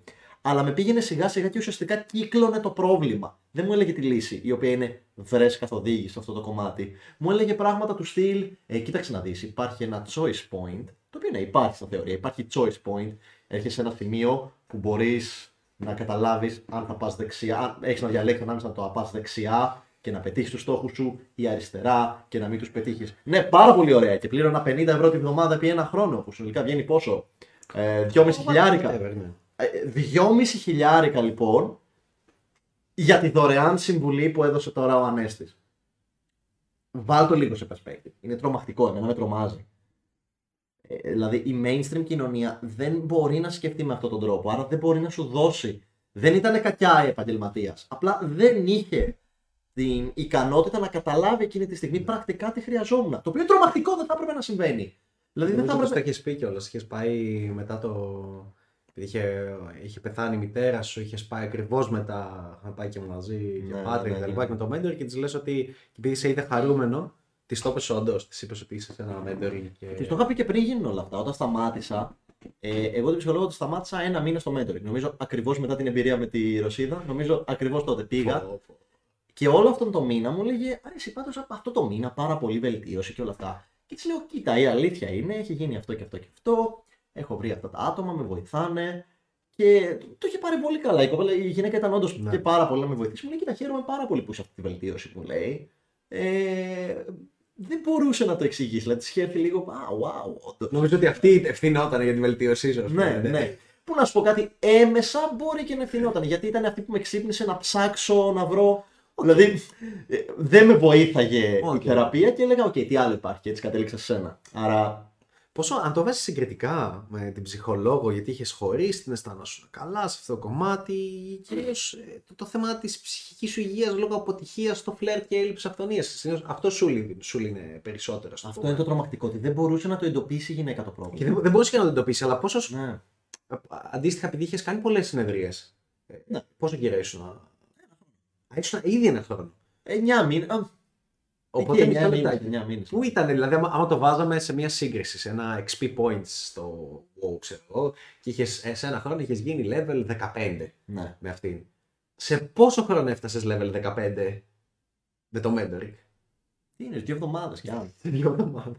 Μα το, το mindfuck δεν είναι αυτό. Είναι ότι, λοιπόν, Τι ωραίο που θα ήταν στην κοινωνία να λέγανε. Να, Όχι, όχι, λέγανε πρόσεχε, ψυχολόγοι, να λέγανε να είχαν ξανά να λέγανε Ελά, πήγαινε σε dating coach, πήγαινε σε εκείνο. Αυτό είναι πολύ ωραίο. Αλλά δεν. δεν Μα, θέλει μα να πρόσεξε, πει. πρόσεξε. Ξεκινάς από εδώ, ωραία. Ε, Ψυχολόγος, ε, Ναι. μπαλίτσα. Ένας χρόνος ψυχολόγου, ένας χρόνος, όχι ένας χρόνος, ένας μήνας μπαλίτσα. Οκ. Δύο χρόνια ψυχολόγου, τρεις μήνες μπαλίτσα. Τρία χρόνια Α, πάει, ψυχολόγου, ανεβαίνει επιθετικά. ένας χρόνος μπαλίτσα. Ανεβαίνει, οκ. Ναι. Και ναι, γιατί ο ψυχολόγος κάποια στιγμή καπάρει. Ε, ιδιαίτερα για τη ζωή ενός άντρα. Οι συμβουλές που δίνει ο Ανέστης για την αντρική αυτοβελτίωση είναι τόσο πρακτικές και τόσο to the point και τόσο αληθινές χτυπάνε στο κόκαλο που απλά δεν μπορεί να τις δεχτεί η mainstream κοινωνία. Και τον άλλο τον καταλαβαίνω. Να σου πω κάτι, αν ήμουν ψυχολόγος και ήδη ήμουν εκείνη τη στιγμή επαγγελματίας και όντως εξαρτιόταν η ζωή μου από αυτό, εγώ δεν πιστεύω ότι θα τα έλεγα αυτά. Δηλαδή μπορεί να φοβόμουν. Όχι, ρε, εννοείται. Πας καλά, θα σε διαλύσω. Θα χάσεις τα διπλώματα, τελείωσε. Ούτε δεν θα μπορούσα να πω κάτι τέτοιο. Δεν θα μπορούσα. Άρα... Δεν θα μπορούσα με βάση, γιατί υποτίθεται ότι είναι η ευθύνη και άλλο, γενικά για μένα δεν, δεν θα έπρεπε για αυτό το λόγο να δίνεται. Δεν θα έπρεπε να θεωρείται την κοινωνία ότι έχεις θέματα στο φλερ, δεν πάει καλά η ερωτική ζωή, πήγαινε σε ψυχολόγο. Πώς το έχουμε συνδέσει Μα αυτός σου λέει. Μα, μα, δεν ήξερα ότι, δεν, ότι έχω προβλήματα στο φλερ. Δεν ήξερα καν ότι υφίσταται φλερ. Ναι, Εγώ ναι, ναι, απλά ναι. δεν αισθανόμουν καλά. Ένιωθα ότι έπρεπε να χωρίσω με την κοπέλα, αλλά δεν ήξερα πώς να το κάνω. Έχει αλλάξει πολύ αυτό το πιστεύω. Ότι τα τελευταία 5-6 ναι. χρόνια και να που βοηθάνε. Μπορεί να λέω το χάζω TikTok, τα χάζω shorts, τα χάζω reels. Από TikTok σε βρήκα. Ναι, είναι ότι ναι. με το. Ευτυχώς το έσβησα μετά γιατί είχα 20.000 κόσμο και 10.000 γυναίκες και με ξέραν όλες. Ναι, λοιπόν, ευτυχώς. Ναι, ε, το, το αστείο είναι ότι λόγω αυτού του content που μπορεί ο κόσμος να λέει Α, όλοι γίνανε dating, ε, ε, ξέρεις, να, να γκρινιάζει παρόλα αυτά, βλέπει ο κόσμος και λέει Α, dating coach, τέτοια. Α, είναι και άλλοι. Ok, okay. υπάρχει, υπάρχει σαν έννοια ε, που καλύπτεται σαν social skills coach. Καλύπτεται σαν μετά το, το, το life coaching έχει περάσει ε, και λένε Α, είναι life coach, ας πούμε. Θεωρείται OK. Έχουν βγει ναι. και πτυχία που δίνουν αντίστοιχα για life coach. Ε, συμφωνώ, συμφωνώ, δεν συμφωνώ, δεν έχει σημασία. Γιατί και πάλι life coach θα δεις ότι δίνουν συμβουλές για φλερ. Που λέμε σε φάση τι κάνεις; Ναι. Πας να γίνεις ψυχολόγος πρακτικά. Τι, τι κάνεις, τι μπέρδεμα, γιατί μην το κάνεις αυτό το πράγμα; Δηλαδή δεν είσαι στο φλερτ. Μείνε στο τομέα και με αυτά που ασχολείσαι ή οτιδήποτε. Μου το είπε και αυτό. Μου είπε, ε, ok, okay, ναι, καταλαβαίνω, είσαι με αυτούς παρόλα αυτά και εγώ μου λέει, θα στο έλεγα. Αν μου έλεγε. Πρόσεχε τι μου είπε. Μου είπε, αν μου έλεγε ότι θέλεις να γνωρίσεις ε, κοπέλες, θα σου έλεγα και εγώ το ίδιο. Ναι, πήγαινε μίλα να το δούμε μαζί. Αυτό είναι πολύ παγίδα. Γιατί, ε, ναι, τι πάει να πει αν στο έλεγα, γιατί δεν τα αναγνώρισες εσύ; Yeah. Ναι. Ένα χρόνο τώρα, γιατί δεν μου πει παίχτη, θα σε βοηθήσει αυτό, άντρας είσαι, πάμε λίγο. Δηλαδή, αν το λέγατε, να φαντάσου να ήμουν φίλο σου, για κάποιο λόγο να είχαμε να βρεθούμε από το δημοτικό, ναι. με κάποιο τρόπο να έμπαινα εκείνη τη στιγμή να με έβλεπες, να τα λέγαμε λίγο έξω στον δρόμο. Και να σου έλεγα πριν ένα χρόνο τώρα, σου λέω αντίστοιχα. Α, δεν σου έλεγα τίποτα η παλίτσα. Και να σου... Όχι, όχι, να σου έλεγα, να σου έλεγα, να σου έλεγα. να μην ήξερα ότι είσαι coach. Α, okay. Και απλά να σου έλεγα, ένας παλιός μας σου έλεγα, δεν ξέρω εσύ, αυτό δεν, δεν, δεν ξέρω τι να κάνω. Νιώθω χάλια και δεν, δεν έχω την παραμικρή ιδέα τι να κάνω. Δεν ξέρω. Να πάω σε έναν ψυχολόγο. Ε, ναι, θα σου λέγα πήγαινε. Ναι, αλήθεια. Σαν να μου λέγες. Ναι, γιατί δεν, ποτέ δεν λέω. δεν, δεν κάθομαι με κόσμο, με ξέρετε, δεν κάθομαι να του πω κάνει αυτό και έλα ναι, εδώ. Ναι, ναι. Ούτε καν. σα ίσα μου πει είναι αυτή η κοπέλα, μου έκανε αυτό. Σε καλά τα πας. Μπράβο. δηλαδή αυτό σιγά μην κάτσω να ασχοληθώ. Δεν, ξέρεις τι, ξέρετε, αν, δεν, δεν μπορείς να φανταστείς πόσους φίλους έχω, πόσους ε, έχουν πρόσβαση σε μένα πάρα πολύ εύκολα να χωρίζουν, να κάνουν, να, ναι, να, ναι. έχουν έρθει και να ζητήσουν και τη βοήθειά μου. Και να δώσω, να σπαταλήσω ώρες, χρόνο, να βγούμε έξω και να δω πόσο δεν εκτιμάται, πόσο δεν αλλάζουν, πόσο ξαναγυρνάνε, κάνουν τα ίδια, πόσο δεν δίνουν σημασία, πόσο δεν βελτιώνονται τέλει. Και λέω, έχω εδώ και χρόνια, εδώ τουλάχιστον τέσσερα χρόνια, είμαι σε φάση δεν λέω τίποτα. Ξέρει τον brand μου, ξέρει ότι υπάρχω, άμα θέλει ας έρθει. Που κατά πλειοψηφία δεν έρχεται ο κόσμος εννοείται, γιατί το familiar, την bridge content που λέμε δεν έρχονται. Αλλά ναι, δεν, δεν θα σου λέω. Α, καλά πάει. Δηλαδή, άμα κάποιος μου πει Α, είναι αυτό, καλά πάει η ζωή, τι πιστεύεις, τι είπα αυτό, μπράβο. Μπράβο, σου Καλά πάει. Ναι. Πρέπει να με πληρώσεις για να σου πω την αλήθεια. Και ακούγεται κακό. Ε, τι. Μα, μα, Πρέπει να δείξω το Μα τα δίνω όλα δωρεάν στο YouTube. Δεν θέλω να εξηγήσω αυτό. Θέλω να εξηγήσω ότι πρέπει να έχεις skin in the game. Πρέπει να θέλεις να ακούσεις. Mm. Έχει τεράστια διαφορά. Σε, σε μια κουβέντα θα πρέπει άλλος να θέλει να ακούσει. Ε, έχετε παρατηρήσει πολλές φορές αν έχετε ε, συζητήσεις, σεμινάριο Γενάρη, λέει Αλέξ, όχι είναι μόνο 10 και 11 Δεκέμβρη. Έλα εκεί θα γίνει διήμερο, εξηγιόμαι το επόμενο θα αργήσει πολύ με τα project που έχω βάλει στη ζωή μου να εκτελέσω. Μπορεί να το επιβεβαιώσει εδώ και Δημήτρης. λοιπόν, ε, τι έλεγα όμως δεν την μπερδεύτηκα τώρα; Κάτι ότι, ότι πρέπει να το θες. Ναι, θες να, να θες να ακούσεις. Ναι, πρέπει να θέλεις, γιατί αν δεν θέλεις να ακούσεις, δεν πρόκειται να εκτελέσεις, δεν πρόκειται να γίνει τίποτα είναι σε, αν σας έχει τύχει σε μια κουβέντα με κάποιους φίλους να λέτε κάτι και να, να, να μιλάς και ο άλλος να, αντί να, να σκέφτεται, να, απλά να σκέφτεται αυτό που θέλει να πει. Και λέει δεν ισχύει και απλά να σκέφτεται μέσα στο αυτό που θέλει να πει. Ουσιαστικά δεν γίνεται κάποια κουβέντα. Για να ναι. υπάρχει μια επιτυχημένη συζήτηση από την οποία θα πάρθει κάποια πληροφορία, πρέπει είτε και οι δύο να θέλουν να ακούνε ή κάποιος να έχει ένα μεγαλύτερο authority εκείνη τη στιγμή Ε, Ναι. Ούτως ώστε να είναι αυτός που λέει και αυτός που ακούει. Ε, Αλλιώς δεν υφίσταται κουβέντα, δεν υφίσταται συζήτηση, δεν υφίσταται βελτίωση. Δηλαδή, δεν μπορώ να, να, να παίξω ποδόσφαιρο με έναν που βλέπω ότι είναι χειρότερος από μένα στο ποδόσφαιρο και να μου πει γιατί κάνω κάτι λάθος και το κάνω σωστά. Από το ένα αυτή μπαίνει, από το άλλο βγαίνει. Μμ. Θα έχω κάποιον που είναι, δεν σου λέω να είναι ο Μέση, αλλά γενικά καλύτερος από μένα και να μπορώ να τα αναγνωρίσω. Είμαι focused. Αυτό είναι που λείπει και αυτό δημιουργείται όταν, όταν πληρώνεις. Αυτό λέω ότι δεν, δεν πρόκειται να πω σε κάποιον να, Λοιπόν, είναι, να δώσω είναι- συμβουλή αν δεν πληρώσει. Γιατί δεν έχω την προσοχή το πω τι κάνω. Το λέω Τζόρνταν Πίτερσον και μου άρεσε πάρα πολύ. Μην μιλάς την άποψή σου αν ο άλλος δεν θέλει την άποψη. Μμ. Αλλά δεν- Μην, μην, μην, μην ξεκινάς καν την κουβέντα. Δηλαδή, αν.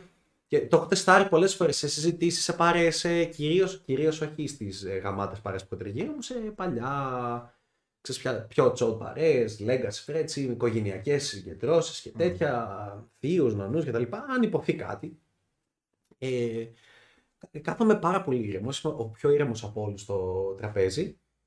Και αν υποθεί κάτι και με ρωτήσουν ή πέσει η κουβέντα, θα ξεκινήσω να λέω την άποψή μου για κάτι.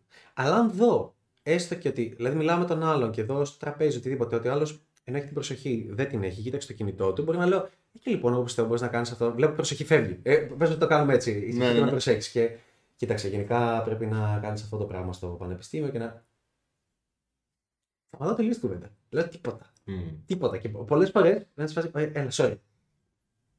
Και λέω. Και συνεχίζω.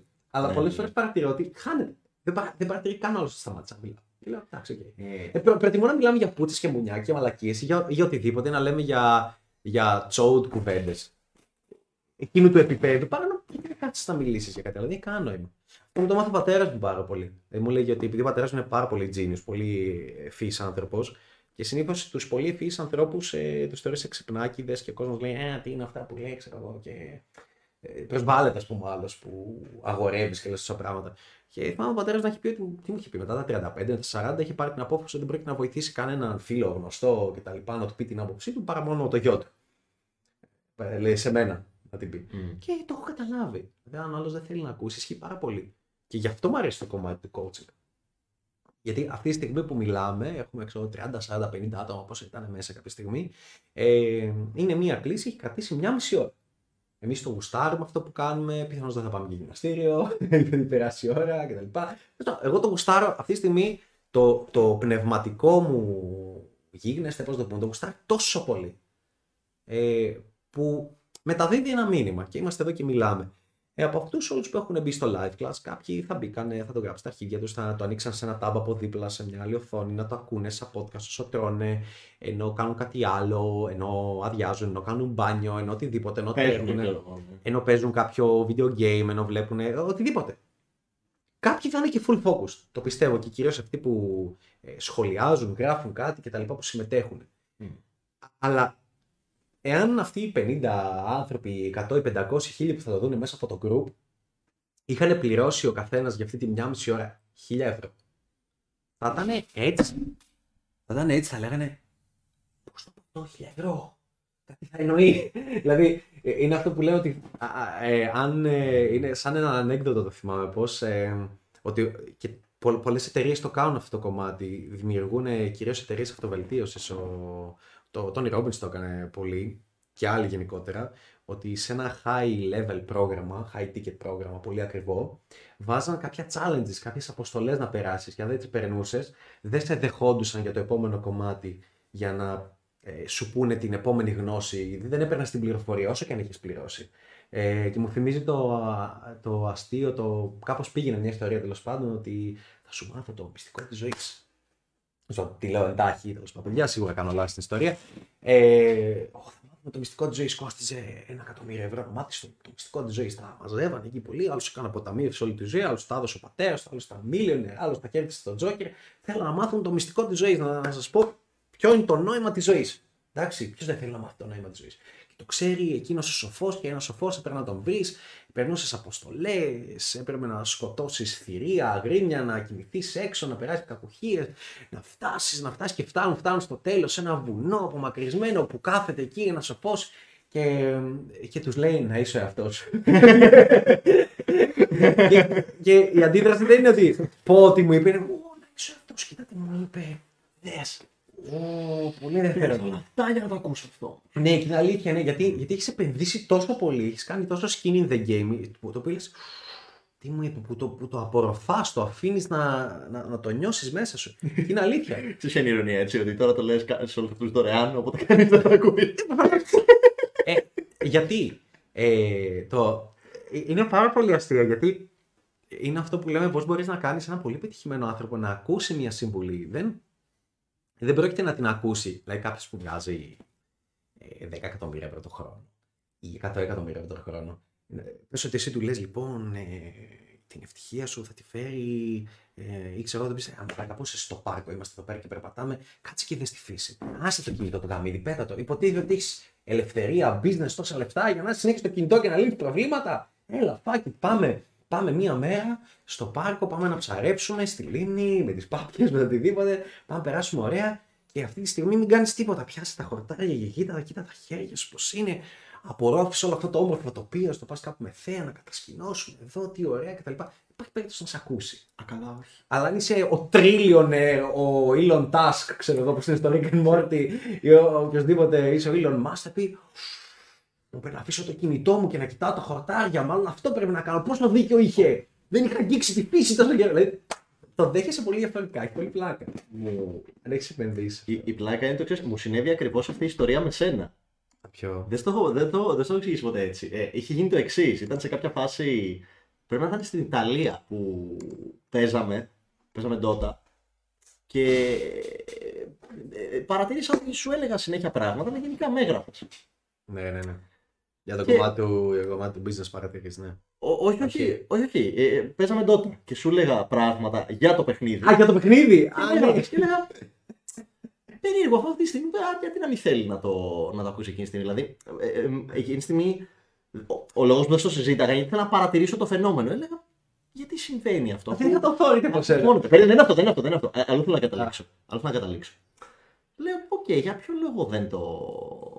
Δεν ακούει καθόλου. Τι Παίζω συμβαίνει. χάλια Dota, by the way. Χάλια. Τι σημαίνει; Δεν είμαι ότι είμαι master, αλλά του εξηγούσα κάποια κόνσεπτ του παιχνιδιού. Είναι μέγα αυτά αυτή την τα βγαίνανε. Και μπαίνει σε κάποια φάση ένας άλλος φίλος και τον ρωτάς. Ο κολλητός μου που είναι, Ναι, do- ναι. είναι, είναι Dota coach. Μπαίνει ένας coach. Μπράβο, Αυτό μπράβο. καλό. Ένας είναι Dota coach και το ρωτάει κάτι ο Ανέστης και σου απαντάει κατευθείαν. Ανέστη, να σου εαυτός σου, ρε. Ε, Με κοροϊδευτικά μου τα Ναι, ναι, ναι, ναι, ναι, ναι, ναι, ναι, ναι, ναι, ναι, ναι, ναι. Στο λέγε κοροϊδευτικά, αλλά εκείνη τη στιγμή εγώ τι κατάλαβα. Ότι, α, δεν θέλει ο Ανέστης να ακούσει εκείνη τη στιγμή για Dota. Δεν τον ενδιαφέρει καθόλου. Εγώ απλά ήθελα να το πω. ναι. Και έκτοτε, αν δεν, αν δεν δω από εσένα να έρθει για κάποιο πράγμα να το συζητήσουμε, να δείξει ενδιαφέρον αυτό το κομμάτι, εγώ σταματήσω να σου λέω πράγματα. Μα για το οποίο όλα, είναι και για δίκαιο. πάντα, εννοείται. Ναι, γιατί παρατήρησα ότι α, εγώ ήμουν που ήθελα να το πω. Άρα για μένα ήθελα να το πω. Ε, δεν υπάρχει λόγος, γιατί να τον πρίζω τον άλλο. Ναι, βέβαια. Κάποια Ήτανε πάρα παρατήρηση πολύ είναι, μεγάλη είναι συνειδητοποίηση. καλό να τη λες η αλήθεια. Αν συμβεί κάτι, μην αφήσεις τον άλλο να παίζει τον γκρεμό, αν είναι κάτι ακραίο. Όχι, αλλά αλλά- ναι, λες, οκ. Έχω πολλά παραδείγματα για το business αντίθετα. που στα είχα πει πριν πέντε μήνες και ούτε καν άγγιξα. Αλλά ας μην τα αναφέρουμε τώρα. Ψάχνουμε κάτω από το τραπέζι αν έχει πέσει κάτι. Τέλος πάντων, Τέλος πάντων, Ήταν πολύ ωραία συνειδητοποίηση αυτή γιατί είναι ακριβώς αυτή η ιστορία. Ε, εγώ καταλαβαίνω δηλαδή ότι πολλά πράγματα τα λέμε, τα λέμε, τα λέμε γιατί θέλουμε εμείς να τα πούμε. Αλλά στην πραγματικότητα, αν ο άλλος όντως δεν θέλει να δείξει ενδιαφέρον, γιατί για τον οποιοδήποτε λόγο έτσι, όχι επειδή είναι ηλίθιος, αλλά μπορεί εκείνη τη στιγμή να ακόμα και κάποιος τώρα στο live stream μπορεί αυτή τη στιγμή να μην το γκέει το ερωτικό κομμάτι. Και η αλήθεια είναι ότι και εσύ, αν αυτή τη στιγμή σου κόβανε το πόδι, η πρώτη σου. ναι, θα το πω. θα- Ναι, ξαφνικά η πρώτη προτεραιότητα θα ήταν το πόδι, όχι το να βγούμε για. Βλέπω εδώ το Γιώργος μας γράφει ότι.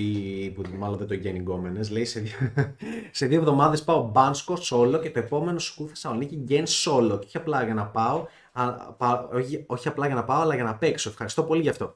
Κοίταξε επίσης, Γιώργο, σε δύο εβδομάδες, σύμφωνα με τις ημερομηνίες που έχω στο μυαλό μου, ε, δεν πας μάλλον solo. Πηγαίνεις στο event του 18-24 που θα είναι full μουνάκια και full γκόμενες και full ε, φοιτητές. Κάπως σε αυτό το event. Αν όχι, ψάξτε να πας σε αυτό το event γιατί παίζει ένα πολύ ωραίο event στο μπάσκετ. Καλή σκέψη να πάει εκεί όμως, άμα είναι. Καλά, ναι, εννοείται. Πολύ καλή σκέψη. Εδώ έχουμε καμιά άλλη ερώτηση. Ο Μάρκος λέει είμαι 41 χρονών και το παλεύω σαν 20χρονο. Μάρκο. έτσι θέλει. Μα θέλει να έχει την, καρδιά, τη, την ψυχή μικρού παιδιού, ρε παιδιά. Αλλιώς δεν έχει νόημα. Αν δεν έχεις την ψυχή μικρού παιδιού, δεν έχει νόημα. Τι είναι εδώ, βλέπεις ερωτήσεις; Ε, διάφορες. Πώς κλιμακώνεις από, Από την αρχή; συζήτηση σιγά σιγά σε πιο ερωτική και πας στο φιλί. Καλά. Α κάνουμε τα αρχικά Είναι- κομμάτια, τα οποία είναι βλέπω, εντοπίζω κοπέλα. Ναι. Εντάξει, μιλάω στην κοπέλα. Πάμε να λύσουμε αυτό και μετά πάμε στο επόμενο. Υπάρχει πάρα πολύ αυτό το mindset, δηλαδή ε, δικαίως γιατί είναι το mainstream mindset ότι α, υπάρχει κάποιο κόλπο, υπάρχει δηλαδή κάποιο κουμπί που πρέπει να πατήσω και να γίνει αυτό. Αλλά η αλήθεια είναι ότι δυστυχώς δεν υπάρχει. Είναι μια διαδικασία που πρέπει να ακολουθήσεις. Υπάρχουν πολλοί. Ναι, τρόποι. λέω Μάρκος, τι κάνεις με αυτούς που σε πρίζουν γιατί δεν παραγγέλνεις στα μαγαζιά; Ότι δεν παραγγέλνεις όταν και σου πας λένε, και- «Α, δεν παραγγείλεις. Θα σου πεις τι κάνουμε εμείς, συνήθως τι λέμε.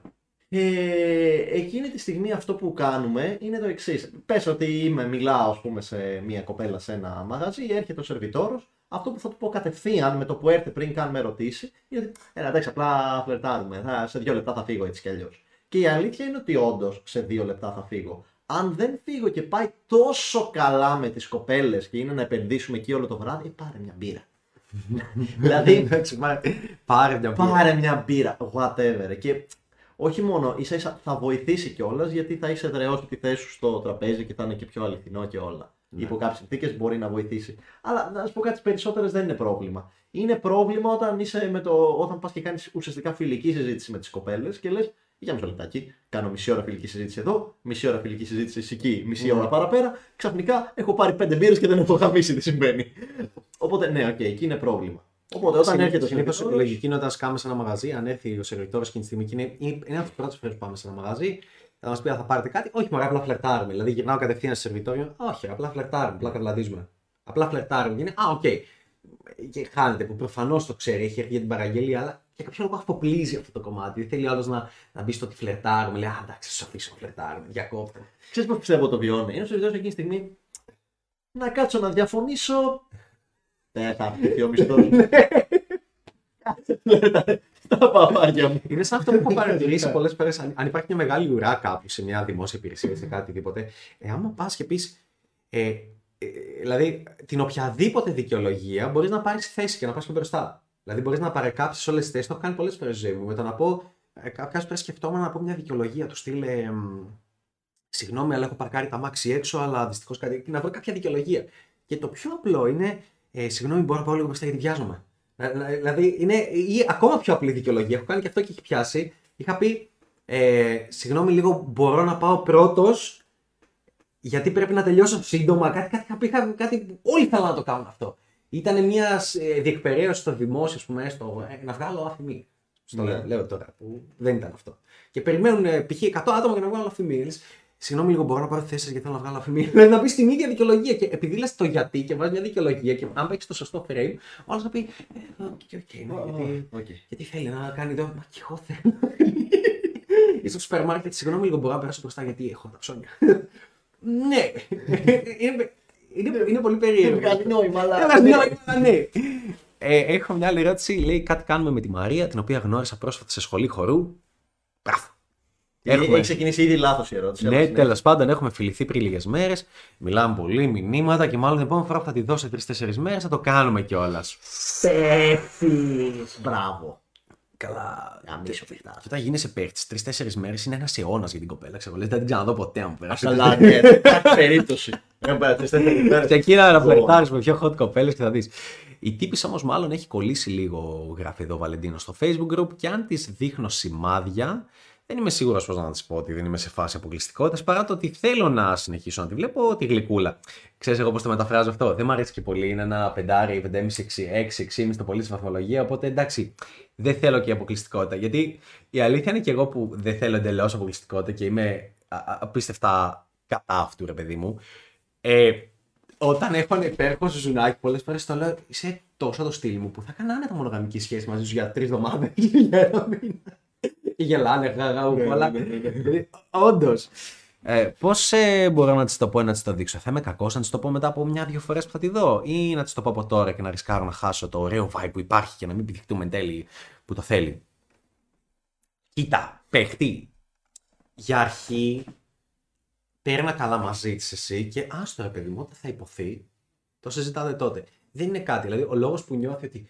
Να τη το πω και εσύ δεν το νιώθει αυτό στην αρχή του Α, mentoring. Καλά, ναι. Δε- α, Τι, τι ένιωθες; Θα το πω κάποια στιγμή. Και είναι τόσα βήματα πιο κάτω. Δηλαδή, τελικά. Ναι, ναι, ναι. Θα απασχολούσε και σένα και σε έλεγα. «Ή, Θα μας απασχολήσει μετά. Πάμε να. Ε, μου απάντησε την ερώτηση. και πεταγόταν ο Δημήτρης, το έχω στα record και έλεγε. Νιώθω όμως ότι δεν μου απάντησε στην ερώτηση. Σε φάση, Που από εκεί πέρα το έλεγα και εριστικά. ναι, κάπου. ναι, ναι, το έλεγες. Σε φάση, Απάντησα, απλά θα το καταλάβει σε μερικούς μήνες. Και στον πάτο μου το κατάλαβα μετά μερικούς μήνες.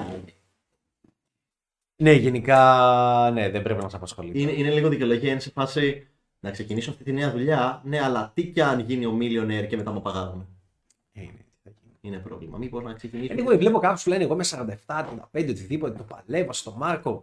Ε, τι και αν δω αίτησή σα στο mentoring. Δηλαδή, τι, τι και αν. Τώρα, λέω μια ιδέα έτσι, πατή σε mplanes.com κάθετος mentoring και κάνεις έτσι και έτσι θα σε βοηθήσουμε. Αντί να κάθεσαι να το παλεύεις μόνος σου και να χάνεις το χρόνο σου. Λέμε τώρα μια ιδέα έτσι. επειδή- Όπω εν τω μεταξύ, Μια- wow, τόσο, μια ιδέα. τόσο ανάποδη λογική. Σκέφτο άλλος, είμαι 47, έχω πολλά χρόνια να φλερτάρω, άλλο θα το πάω σιγά σιγά. Δεν σου μένουν.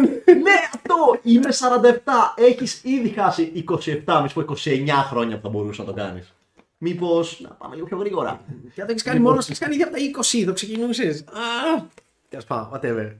Αυτό είναι το ωραίο φίλτρο. Λοιπόν, ε, μ, δεν νομίζω ότι έχουμε κάτι τελευταίο. Είχαμε και άλλες ερωτησούλες, αλλά αυτές προλάβαμε. Το κρατήσαμε πάλι περισσότερο, δεν πειράζει. Πάμε Το γυμναστή. γουστάραμε πολύ. Δεν θα πάμε, γιατί μόλις πάμε εκεί θα μας πάσει. Είστε Ε, λίγο ηλίθιοι, κλείνουμε. Ναι. Ναι, άμα πάμε τώρα, προλαβαίνουμε μισή ώρα καβλάτα με του υπαλλήλους και να μην κάνουμε γυμναστική. Κόρος. Καλό. λοιπόν, παιδιά, αυτά. Σας ευχαριστούμε πάρα πολύ. Ε, θα προσπαθήσουμε να κάνουμε live και την επόμενη εβδομάδα. Ε, και γενικά να περάσουμε λίγο αυτό το χαρακτήρα ότι αυτά τα live class θα έχουν και Q&A στο οποίο θα απαντάμε έτσι σε όσες ερωτήσεις προλάβουμε. Θα κάνουμε και ένα μικρό update, θα λέμε και δική μας ιστορίες από μπαλίτσα, από την, συνήθως από την προηγούμενη εβδομάδα, τις προηγούμενες μέρες που περάσαμε, ό,τι θυμόμαστε έτσι. Προσπαθούμε Να λέμε, γιατί Μας βίνονται Καμιά τα φορά γίνεται κάτι, μετά την επόμενη μέρα σβήνονται μνη- αναμνήσεις από τα προηγούμενα, την επόμενη σβήνονται από τα προηγούμενα κτλ. Πάει κάπως έτσι στο μυαλό, είναι δύσκολο να τα, θυμάμαι, να τα θυμόμαστε όλους, όλα. Είναι το αστείο που γνωρίζουμε μια κοπέλα και λένε Α, μου την είχες πέσει πέρσι ή πριν τρία χρόνια και είμαι σε φάση. Fuck! Ποια, πρώτον, ποια είσαι και δεύτερον, fuck! Πώς γίνεται να με θυμάσαι μετά από τρία χρόνια, είναι κακό. Σημαίνει ότι δεν τη την πέφτουν, δεν τη φλερτάρουν με αυτόν τον τρόπο. Οπότε και το θυμάται, μου είναι περίεργο. Έχει τύχει η κοπέλα μου, είχαμε βγει ραντεβού τότε και είμαστε φάση το 17, δεν πες να θυμάμαι ποια είσαι, τι είχε γίνει. Λέω, είχαμε κάνει σεξ ή όχι, δεν έχω ιδέα. είναι, είναι απίστευτο και σε θυμάται και α. Ναι, τέλος πάντων, whatever. Λοιπόν, παιδιά, τα φιλιά μας, χαιρετούμε όλους σας. Ελπίζω να σας δω όλους που είστε εδώ και σχολιάζετε να σας δω στο σεμινάριο το οποίο θα γίνει 10 και 11 Δεκεμβρίου, 10 και 11 Δεκέμβρη σε μερικές ημέρες, τώρα πλησιάζει, έχουμε μία του μηνός; Ναι, νομίζω, ναι, έχουμε Όχι μία. μία. Ε, Νομίζω έχουμε μία, μία Δεκέμβρη. Νομίζω. Κοίτα, 1 Δεκέμβρη είναι αύριο. οπότε Νομίζω ότι είναι αύριο αυτό εννοώ.